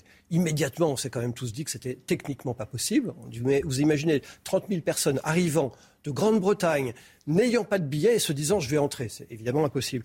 Pourquoi l'a-t-il fait ? Je ne sais pas. Peut-être pour cacher les choses et, et cacher en fait son échec du maintien de l'ordre. Alors quand je dis menti, euh, où s'est-il trompé ? Enfin, je, je, je, je, la gravité n'est pas la même. Ce qui, est, ce qui est certain, c'est que les explications données par euh, la puissance publique étaient fausses. Et pour cela, eh bien, à la puissance publique de dire « au moins nous nous sommes trompés euh, », mais ne pas laisser passer cela comme euh, si ça n'avait pas d'importance. La, la parole publique doit de nouveau être crue. Et c'est ça le sujet, elle n'est plus crue. Alors Philippe Juvin, le gouvernement a été mis en, en minorité lors des débats sur le projet de loi sanitaire. L'article deux de ce projet de loi a été rejeté. Il prévoyait notamment que le gouvernement puisse recourir au pass sanitaire pour franchir les frontières françaises. Vous vous êtes abstenu lors du vote sur cet euh, article deux. Une grande partie du groupe L R s'est abstenue ou a même voté contre. Est-ce que vous êtes certain, vous qui êtes médecin, chef des urgences de l'hôpital européen Georges Pompidou, est-ce que le rejet de cet article-là, en, en pleine septième vague, est un bon signal mais, adressé aux Français ? Pardon, ce n'est pas tout à fait la, la réalité. D'abord, le texte a été adopté par l'Assemblée nationale. L'article, sans l'article attendez, deux. Excusez-moi, a été adopté par l'Assemblée nationale grâce à nous, les Républicains. C'est nous qui avons... Euh, aider le gouvernement à faire adopter ce texte, alors même que durant la discussion, euh, de très nombreux amendements que nous avons déposés ont même été refusés d'être discutés. Vous voyez, c'est, c'est ça le sujet. La question, c'est le discours de la méthode. Alors ensuite, à l'intérieur de ce texte, il y a un article, l'article deux. J'ai pris la parole dans l'hémicycle. Le procès-verbal peut en témoigner, disant qu'il fallait que nous votions pour l'article deux. Et puis après... il y a eu une discussion qui s'est euh, enchaînée dans l'hémicycle et on a vu tout de suite que le gouvernement, en fait, ne voulait pas écouter. Et euh, toute proposition qui était faite par ceux qui n'étaient pas de la majorité était systématiquement refusé. Et donc il y a un moment où l'Assemblée a dit bah, « écoutez, si vous ne voulez pas que le texte soit amendé, si vous ne voulez pas entendre ce qui se dit », je me souviens d'un député de Guyane qui expliquait que quand il revenait de Guyane, il revenait en métropole, il était quasiment parqué, euh, tel du bétail, jusqu'à ce qu'on lui fasse des tests et il disait « c'est indigne ». Eh bien il faut, avoir, il faut apporter des réponses. Ce que je vous dis, ben, oui. c'est que c'est, pardon, c'est une question de méthode. On Alors, ne peut pas dire... Ah, Et on ne peut pas dire, nous devons, nous devons avoir une question de méthode, Philippe Juvin. Nous devons, nous devons, nous devons retirer cet outil-là. Mais absolument, excusez-moi. D'abord, c'est une première lecture. Je vous rappelle que nous avons voté pour le texte. Il ne faut pas l'oublier. Les gens ne regardent pas ça. Et je vous dis simplement que si nous voulons continuer à, à gérer notre pays, il va falloir que les, les gens de bonne volonté se mettent d'accord et discutent. Nous ne sommes pas aux ordres. Vous comprenez, la démocratie, ce n'est pas Euh, obéir euh, le doigt sur la couture du pantalon à la majorité, c'est que la majorité puisse discuter avec l'opposition et apporter des, des propositions intelligentes. J'ai fait des propositions, moi, dans l'hémicycle. Et puis on s'aperçoit qu'un certain nombre des amendements Donc, que l'on dépose sont balayés. C'est pas comme ça qu'on construit. Philippe Juvin, ça signifie que vous n'excluez pas, en cas de deuxième lecture, de voter finalement pour cet article deux qui prévoit l'utilisation possible du pass sanitaire aux frontières. Vous ne l'excluez pas ? Mais bien entendu, à condition, là encore, qu'on nous entende. Je veux dire qu'on ne peut pas demander à l'opposition de voter les yeux fermés tout ce que la majorité dit. La majorité doit comprendre que désormais, nous allons faire de la co-construction législative. Nous sommes des gens raisonnables, mais nous demandons à ce que la majorité le soit aussi et nous écoute. Depuis deux ans, vous avez été assez critique, voire très critique, concernant la, la gestion de la crise sanitaire par le gouvernement. Est-ce que vous, vous trouvez qu'il y a eu une évolution de ce point de vue-là, que le gouvernement a appris de ses erreurs, qu'il gère mieux la crise aujourd'hui ? D'abord, on apprend tous nos erreurs, et moi-même j'ai fait des erreurs, j'essaye d'y apprendre. Euh, la situation du Covid n'est pas du tout réglée. On voit qu'on a une difficulté majeure avec une reprise du nombre d'hospitalisations sur un hôpital, et ça c'est, c'est un élément absolument clair, qui est déjà fragilisé. Donc euh, y a-t-il euh, des trous dans la raquette ? Oui, il y a encore de grands trous dans la raquette. Euh, par exemple, euh, je ne comprends toujours pas pourquoi nous n'avons pas de plan ventilation des bâtiments. C'est un sujet clé. Euh, nous parlions de tramway, nous parlions de métro, nous parlions de bus, nous parlions de bâtiments. On sait que quand vous aérez Euh, ces endroits, eh bien, le risque de contamination diminue. Ça veut dire Pourquoi que le gouvernement est toujours à la traîne de ce point de vue-là ? Sur un certain nombre de, de, de, d'éléments, oui. Euh, le, le plan de ventilation des bâtiments. Par exemple, tous ces patients qui n'ont pas pu être traités de leur cancer ou de la maladie du cœur depuis des mois et des mois, il faut aller les chercher. Ils sont dans la nature. Par exemple, les Covid longs. Moi, je suis médecin et je vous dis, quand j'ai quelqu'un qui a un Covid long aujourd'hui, je ne sais pas où l'adresser. Où est le plan Covid long ? Il y a des trous dans la raquette, il faut y remédier. Oui, parce que ce que vous dites, Philippe Juvin, est aussi très inquiétant. Vous dites qu'il y a tout un tas de personnes que l'on n'a pas pu soigner pendant cette crise sanitaire, des malades du cancer notamment, dont la prise en charge a été considérablement retardée. Oui. Et, et vous dites une partie de ces gens-là aura du mal à être soignée et, et ne survivra peut-être pas. Mais ce qui est certain, c'est que les études épidémiologiques montrent que si on ne va pas chercher les gens qui sont dans la nature avec des maladies chroniques, cancer, maladie du cœur, maladie psychiatrique, les trois principales, et les greffes, n'oublions pas les greffes, eh bien on va avoir pendant plusieurs années une surmortalité liée au retard de traitement. Donc ce que je demande au gouvernement sur ce point-là, et à François Braun qui est un, un ministre de la Santé plein de bonne volonté et que j'apprécie, je lui dis allons chercher tous ces patients, développons une stratégie nationale pour faire en sorte que les retards de traitement soient comblés. Autre texte qui sera débattu à partir de lundi, cette fois dans l'hémicycle, celui qui concerne le pouvoir d'achat de vingt milliards d'euros d'aide supplémentaire pour aider les, les Français qui souffrent de l'inflation. Euh, on en connaît les principales dispositions, chèque carburant, chèque alimentaire, revalorisation des pensions de retraite, indexation du point d'indice des, des fonctionnaires. Euh, est-ce que vous, en l'État... Les conjugations de, de, de la, l'allocation, l'allocation à du handicapé, effectivement, qui est chère à la droite. Ouais. Est-ce qu'en l'État, vous voterez ce texte, Philippe Juvin ? On verra aussi la manière dont le gouvernement accepte nos amendements. Vous comprenez que nous ne pouvons pas accepter... Il a, il a fait de nombreux pas vers vous pour l'instant. Oui. Les, les heures supplémentaires défiscalisées, il a fait de la nombreux A H, pas. Vous venez de oui, l'évoquer. Oui, oui, absolument. Il a fait de nombreux pas. Mais par exemple, sur la A H, allocation adulte handicapé, que nous souhaitons déconjugaliser, contrairement à ce qui a été fait durant euh, ces dernières années. Euh, nous souhaitons que ça soit mis en œuvre rapidement. Le plus rapidement possible, oui, évidemment. Et, et, et nous apprenons que peut-être ça sera fait dans un an et demi Mais ou deux F- ans. Mais Philippe Juvin... Nous ce, attendons ce, des signes. Ce texte, dans sa globalité, de ce que vous venez de nous dire, moi je comprends entre les lignes que pour l'instant, ça vous satisfait plutôt. Mais bien sûr. Ça signifie que vous voterez pour mais, s'il vous satisfait. S'il nous satisfait, nous voterons pour. Mais je veux que vous compreniez que nous sommes en train en France de découvrir un truc incroyable qui est le parlementarisme. Il se trouve que l'Assemblée nationale a des pouvoirs et que les pouvoirs ne sont pas décrétés par euh, une majorité qui décide toute seule. La majorité, pendant des années, a décidé toute seule. Désormais, elle doit décider d'une manière intelligente avec les autres. Vous savez, le philosophe Alain disait une chose très simple. Quand dix personnes qui pensent la même chose se réunissent, elles ne pensent plus. Moi, je propose que euh, nous puissions à plusieurs réfléchir différemment. Philippe Juvin, Caroline Cayeux, la ministre chargée des, des territoires, est accusée d'homophobie. En cause, ses déclarations lors du mariage pour tous, ça date de deux mille treize. Elle affirmait alors que le mariage de personnes de même sexe était, je cite, « contre nature ». Avant-hier, elle a dit ne pas regretter ses propos. Doit-elle démissionner ? J'avoue que je, je suis très étonné de, de sa prise de parole d'il y a quelques jours. Euh, si elle maintient ses propos, elle doit évidemment partir. Donc il faut qu'elle clarifie les choses. Ou bien elle dit, effectivement, il y a dix ans, j'ai dit des bêtises, je me suis trompé, j'ai évolué, j'ai compris, pardon, et c'est réglé. Mais si elle continue à dire qu'elle continue aujourd'hui à croire ce qu'elle a dit en deux mille treize, évidemment, ça me semble totalement incompatible avec l'exercice. Alors elle a un peu rétropédalé depuis en disant que ses propos avaient blessé et qu'elle avait été mal comprise. Oui, mais enfin, enfin elle, elle a dit quand même un certain nombre de choses très claires. Je, je pense qu'il faut qu'elle dise simplement, euh, qu'elle dise, c'est quand même pas extraordinaire, oui, ce que j'ai dit il y a dix ans, je n'y crois plus. Elle peut le dire, euh, ce n'est pas, euh, c'est une preuve d'intelligence de dire qu'on s'est trompé. Une enquête a été ouverte hier pour harcèlement et agression sexuelle. Elle fait suite à une plainte déposée contre Éric Coquerel, député de la France Insoumise, président de la commission des, lois, des finances à l'Assemblée nationale. Avec cette enquête ouverte, peut-il rester à son poste, selon vous ? Bah, écoutez, d'abord, Coquerel n'est pas du tout dans mon camp politique, donc je ne peux pas être suspect d'amitié politique particulière. Je crois que les procès, ça doit se faire dans les prétoires. Et pas sur les plateaux de télévision. Donc il, il n'y a pas, selon vous, de non. jurisprudence Abad, par non, exemple, ça, ça... Qui, qui a démissionné sans être mis en examen. Absolument. Ça s'appelle la présomption d'innocence. Si nous commençons à faire les procès euh, sur les plateaux de télévision, euh, tout est possible. Donc euh, moi, j'attends que M. Coquerel présente ses arguments pour se défendre. D'ailleurs, il nie les faits. Lui-même les nie. Euh, à, nous, la justice est faite pour ça. Euh, la justice est faite pour que euh, les décisions se prennent dans la sagesse et la, la, la sérénité, pas sur les plateaux de télévision. Philippe Juvin, vous faites partie de ceux qu'on appelle euh, à droite les, les modérés. Vous avez même prôné un, un pacte de gouvernement avec la majorité, avec euh, Emmanuel Macron, une ligne qui est, disons-le, très très minoritaire au sein de votre famille politique. Est-ce que vous auriez votre place au sein du gouvernement ? Et moi, j'ai, depuis des semaines et des semaines, même des mois, je dis que les L R devraient entrer au gouvernement sur la base S-qualité L R, pas en, en étant des prises de guerre, comme j'entends dire parfois, mais en négociant une ligne. Euh, mais pour ça, il faut deux parties. Il faut d'abord que les L R l'acceptent. C'est vrai que je suis minoritaire, j'accepte. Il faut aussi que le gouvernement veuille, et la majorité veuille travailler avec nous.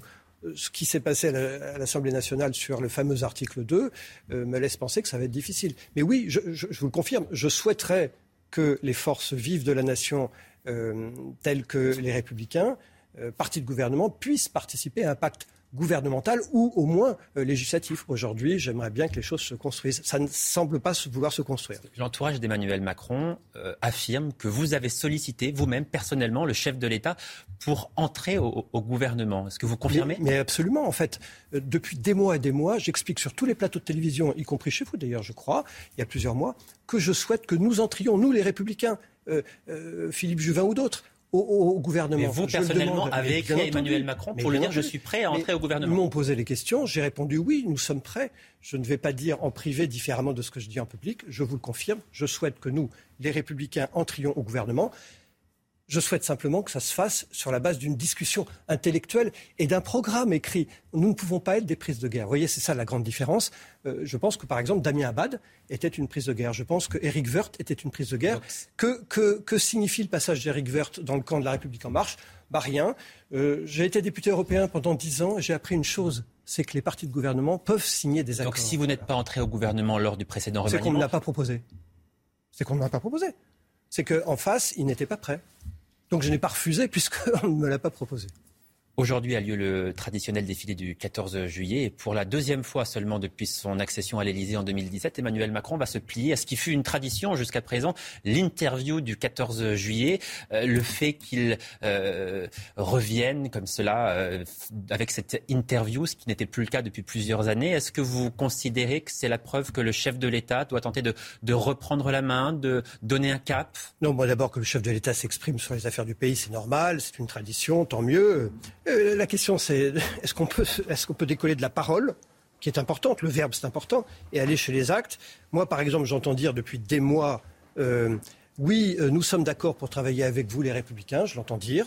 Et, et j'applaudis, je suis content. Je, je viens de vous Mais vous avez le sentiment qu'il a perdu un peu le cap, le chef de l'État ? Non, je voudrais surtout que entre les actes et, et, et les paroles, eh bien, il y ait un lien qui se fasse. La parole publique ne peut pas être en apesanteur. Voilà. Dernière question, Philippe Juvin. Les Républicains, votre famille politique, éliront leur nouveau président en novembre prochain. Est-ce que vous serez candidat ?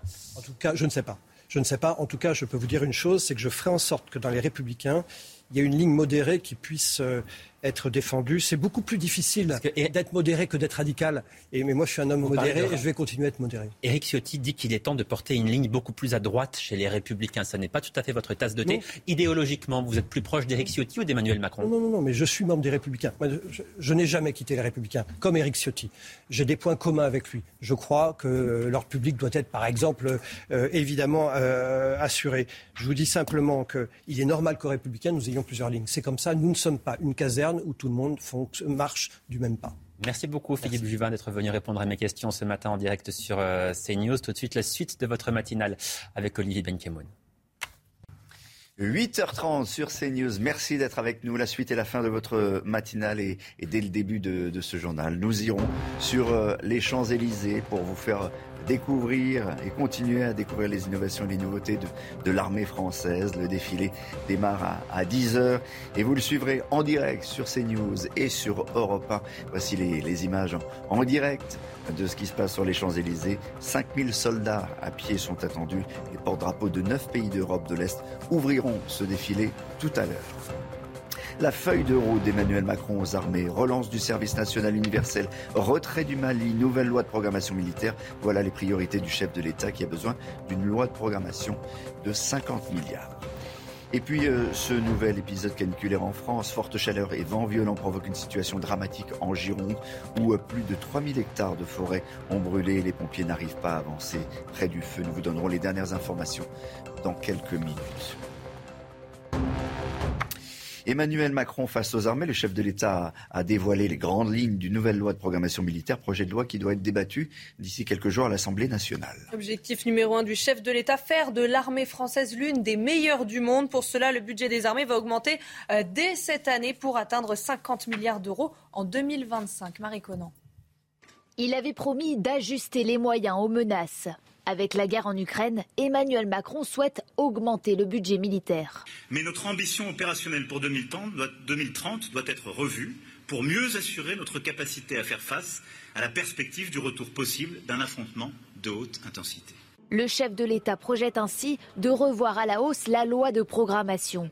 Elle prévoyait initialement une augmentation de trois milliards d'euros par an de deux mille vingt-trois à deux mille vingt-cinq pour atteindre un budget défense de cinquante milliards d'euros. Insuffisant pour pallier les carences de l'appareil français de défense, selon le président. La loi programmation sera donc rediscutée au Parlement début deux mille vingt-trois pour tracer une nouvelle trajectoire d'ici deux mille trente.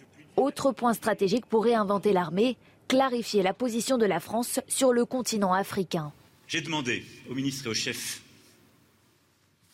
d'état-major des armées de pouvoir repenser d'ici à l'automne, l'ensemble de nos dispositifs sur le continent africain. C'est une nécessité stratégique, car nous devons avoir des dispositifs, si je puis m'exprimer ainsi, moins posés et moins exposés. Être moins présent en Afrique permettrait, selon le chef de l'État, de bâtir dans la durée une intimité plus forte avec les armées africaines. Général Clermont, ce qu'a dessiné dans sa feuille de route le chef de l'État, c'est, c'est l'avenir de l'armée française. Il a rappelé deux choses. D'abord, il a rappelé que la France allait maintenir la trajectoire, la trajectoire de la L P M, la loi de programmation militaire deux mille dix-neuf deux mille vingt-cinq, qui est cinquante milliards en deux mille vingt-cinq, avec une marge trois milliards par an à partir de deux mille vingt-deux.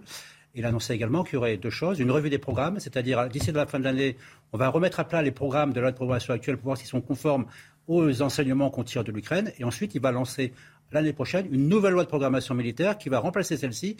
Donc il est probable que celle de deux mille vingt-cinq n'aille pas en deux mille vingt-cinq, elle soit remplacée par une nouvelle loi de programme militaire qui pourrait commencer dès deux mille vingt-trois ou deux mille vingt-quatre. Comment on se projette, euh, capitaine de, de frégate Julien, dans, dans, dans l'avenir ? Est-ce qu'on se projette dans l'avenir ? Alors oui, on se projette. Euh, l'objectif des armées étant d'être prêtes à, à répondre à toutes les hypothèses, euh, à tous les conflits euh, qui, vont sur, qui vont survenir. On s'y projette avec euh, de la réflexion. C'est le, c'est le cas de la revue stratégique hein, qui a eu lieu euh, au début du, euh, du quinquennat précédent. On s'y projette en, en, en réfléchissant à comment on va, comment on va intervenir. Euh, L'Ukraine rappelle que le... ce qu'on appelle la haute intensité, c'est-à-dire un, un conflit euh, important qui va engager tous les moyens dans, tous les, dans tout le spectre euh, de notre engagement, euh, est une hypothèse probable. Et donc on, on s'y prépare en anticipant le matériel, et on s'y prépare aussi en s'entraînant euh, avec les autres armées et avec les autres nations.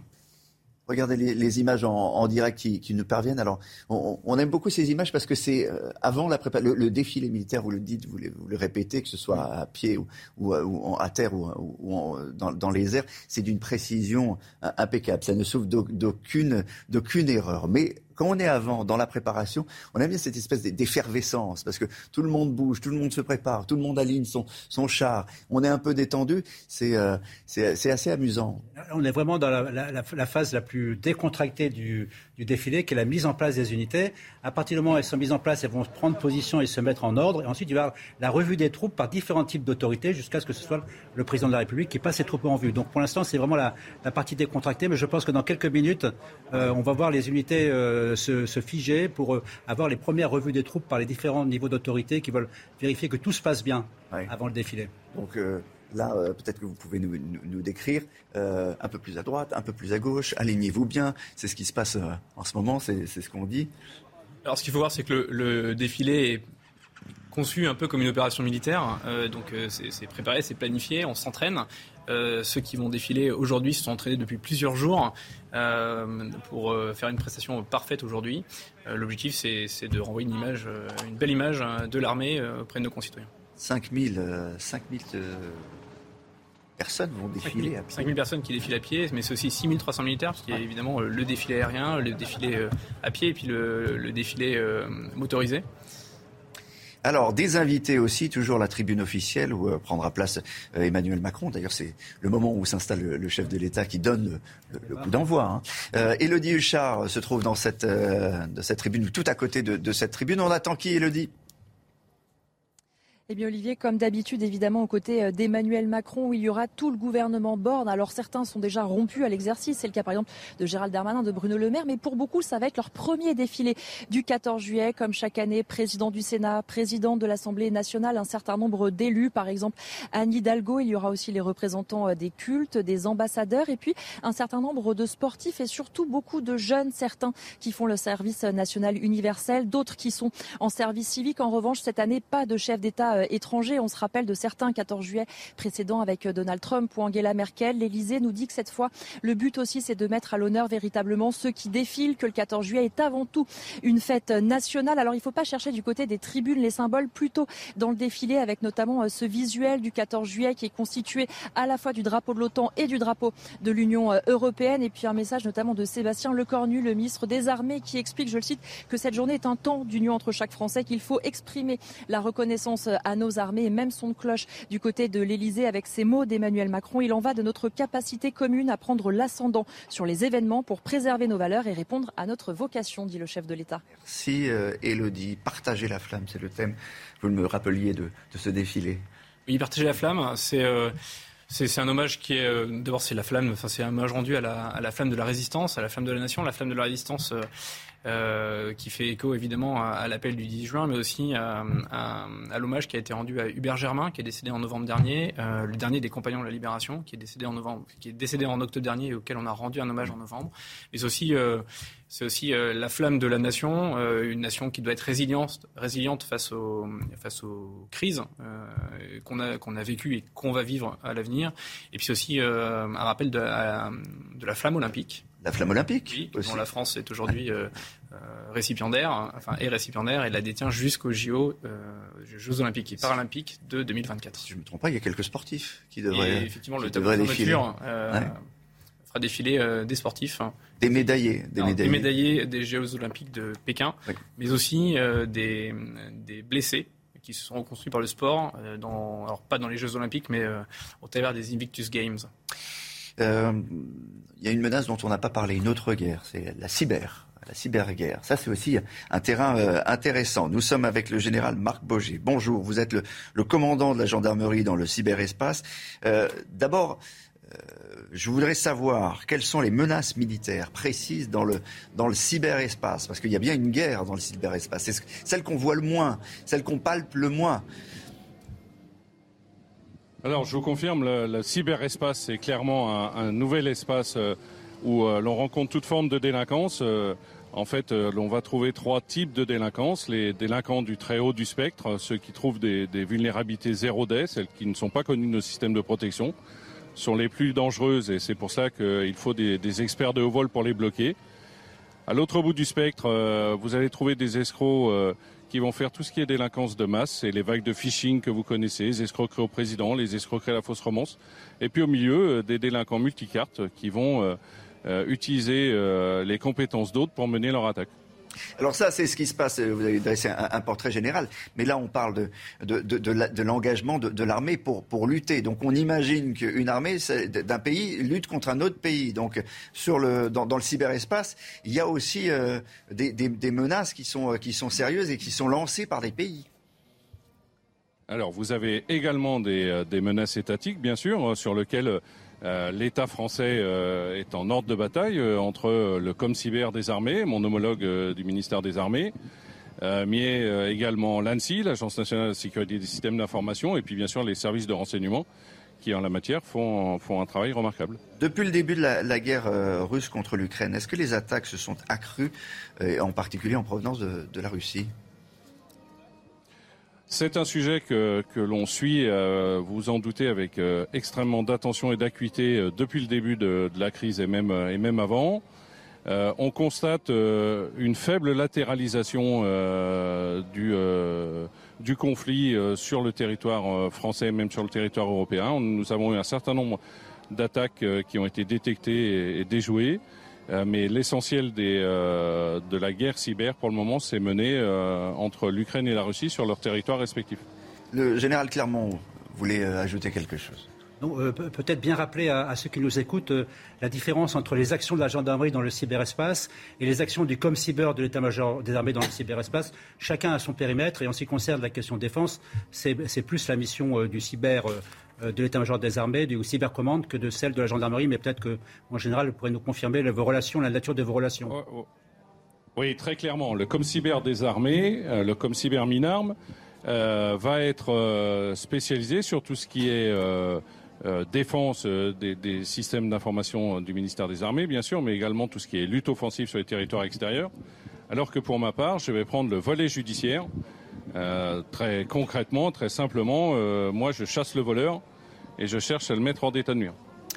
Merci, euh, merci d'avoir été en, en, en direct, général Marc Boger, euh, sur, euh, sur CNews. On va continuer euh, à, à parler de ce défilé, de la préparatif euh, et des derniers merci moments de préparatif avec Gauthier, Gauthier Lebray, qui se trouve avec euh, les sapeurs-pompiers. Absolument, le quinzième bataillon de sapeurs-pompiers de France. Ils sont soixante-dix-sept, vous allez le voir, à défiler aujourd'hui sur les Champs-Élysées. Et ils viennent de, d'entamer un joyeux anniversaire pour une eh bien, de leur jeune camarade Cory Douaine, qui a dix-huit ans. C'est son anniversaire. Elle a dix-huit ans aujourd'hui et elle va défiler. Bonjour à vous. J'imagine que défiler le jour de votre anniversaire, ça a une sensation encore plus particulière. Oui, alors là, je suis très émue, surtout que le bataillon vient de me chanter un joyeux anniversaire. Donc euh, j'en ai un peu les jambes qui tremblent, effectivement. Et c'est un grand honneur et une grande fierté pour moi de pouvoir défiler aujourd'hui sur les champs grâce à ce quinzième bataillon. Peut-être un mot sur votre engagement. Vous êtes très jeune, vous avez dix-huit ans. Pourquoi avoir décidé de s'engager comme sapeur-pompier ? J'ai toujours aimé aider les gens étant petite, donc j'ai décidé de m'engager d'abord chez les jeunes sapeurs-pompiers pendant quatre ans, au suite desquels j'ai obtenu mon brevet national de jeunes sapeurs-pompiers. Et j'ai ensuite intégré mon centre de secours, donc à Vitry-en-Artois, dans le Pas-de-Calais.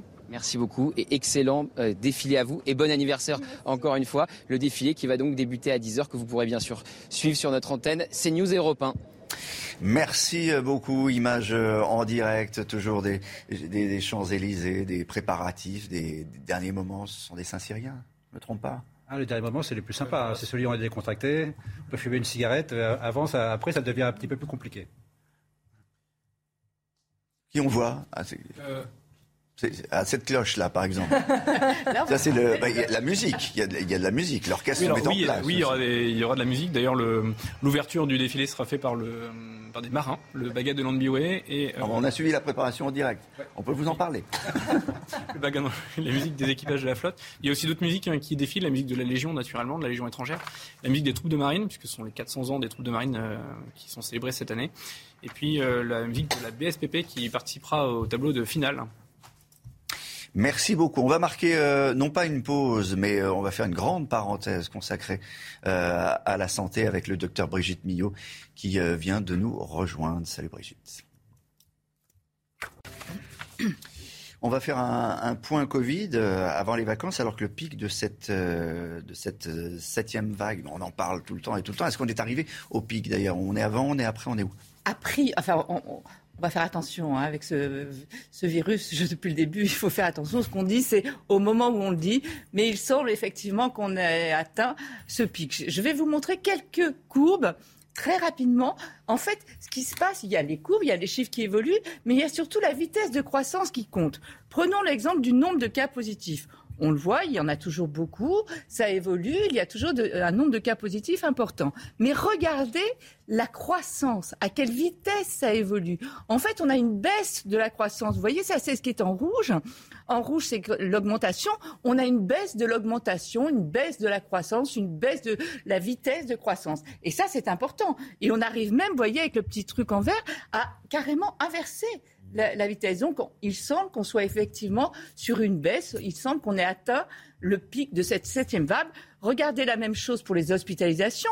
Elles aussi, vous voyez, le nombre de personnes, de, de personnes hospitalisées augmente.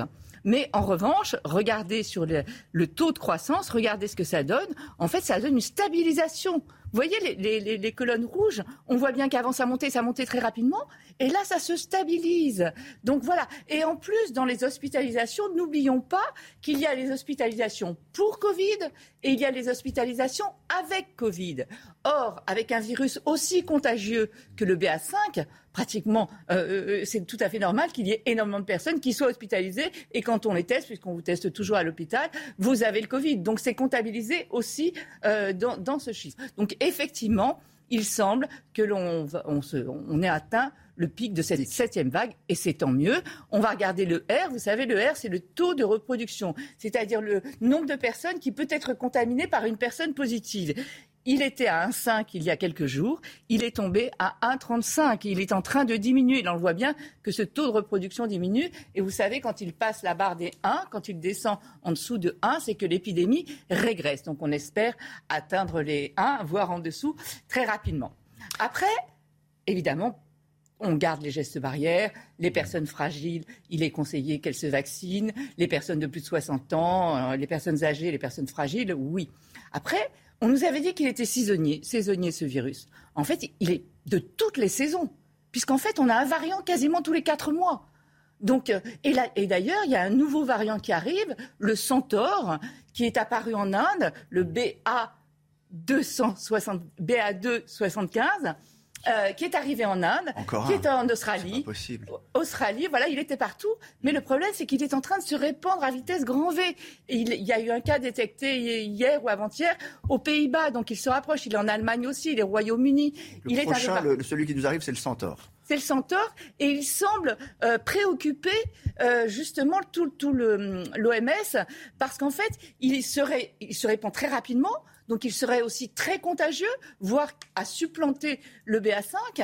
Et ensuite, il a des mutations. Sur, il a huit mutations sur la protéine Spike, dont une qui semble déjouer les anticorps. Donc c'est vraiment à surveiller. Voilà. Mais euh, on surveille. Pour l'instant, on n'en sait pas plus sur ce variant. Voilà. C'est avec ça que vous nous laissez en vacances. C'est pas sympa. Hein. Non, c'est pas, c'est pas, c'est pas, c'est pas sympa. C'est, c'est pas, c'est, c'est mais, pas très sympa. Il y avait le docteur Martin Blachier l'avait annoncé. On a un variant finalement tous les quatre mois, quoi.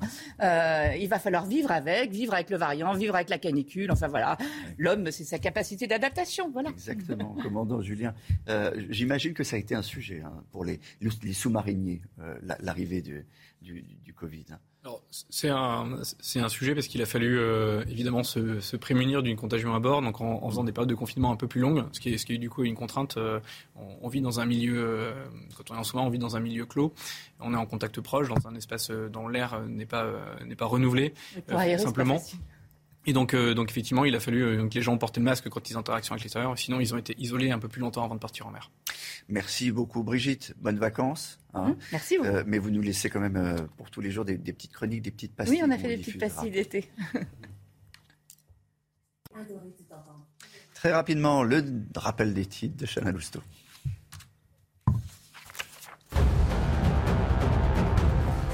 Jour de fête nationale aujourd'hui en France, cinq mille hommes vont défiler à pied ce matin sur les Champs-Élysées. Emmanuel Macron donnera une interview à treize heures dix, interview diffusée sur CNews. Avant cela, vous pourrez suivre notre édition spéciale dans un instant qui durera jusqu'à midi en simultané sur Europe un.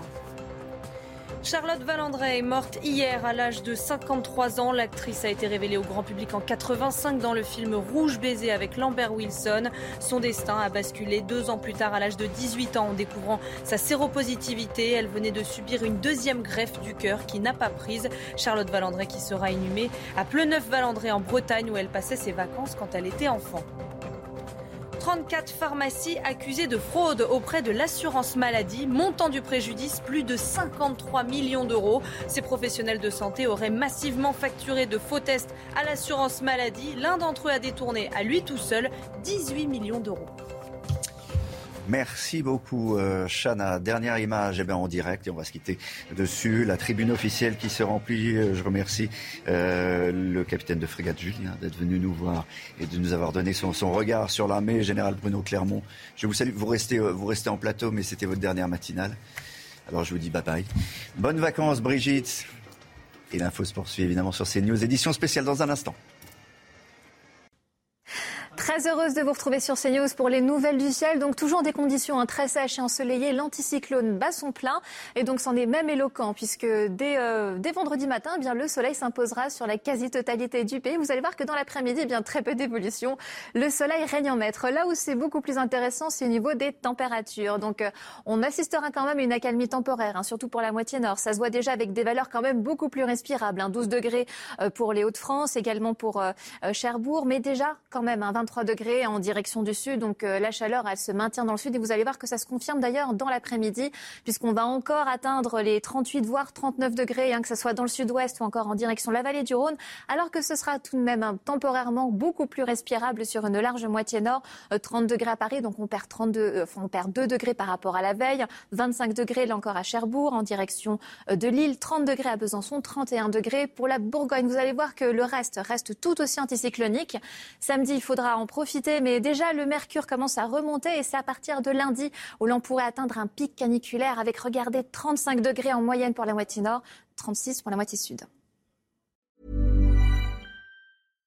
When you make decisions for your company, you look for the no-brainers. And if you have a lot of mailing to do, stamps dot com is the ultimate no-brainer. It streamlines your processes to make your business more efficient, which makes you less busy. Mail checks, invoices, legal documents, and everything you need to keep your business running with Stamps dot com.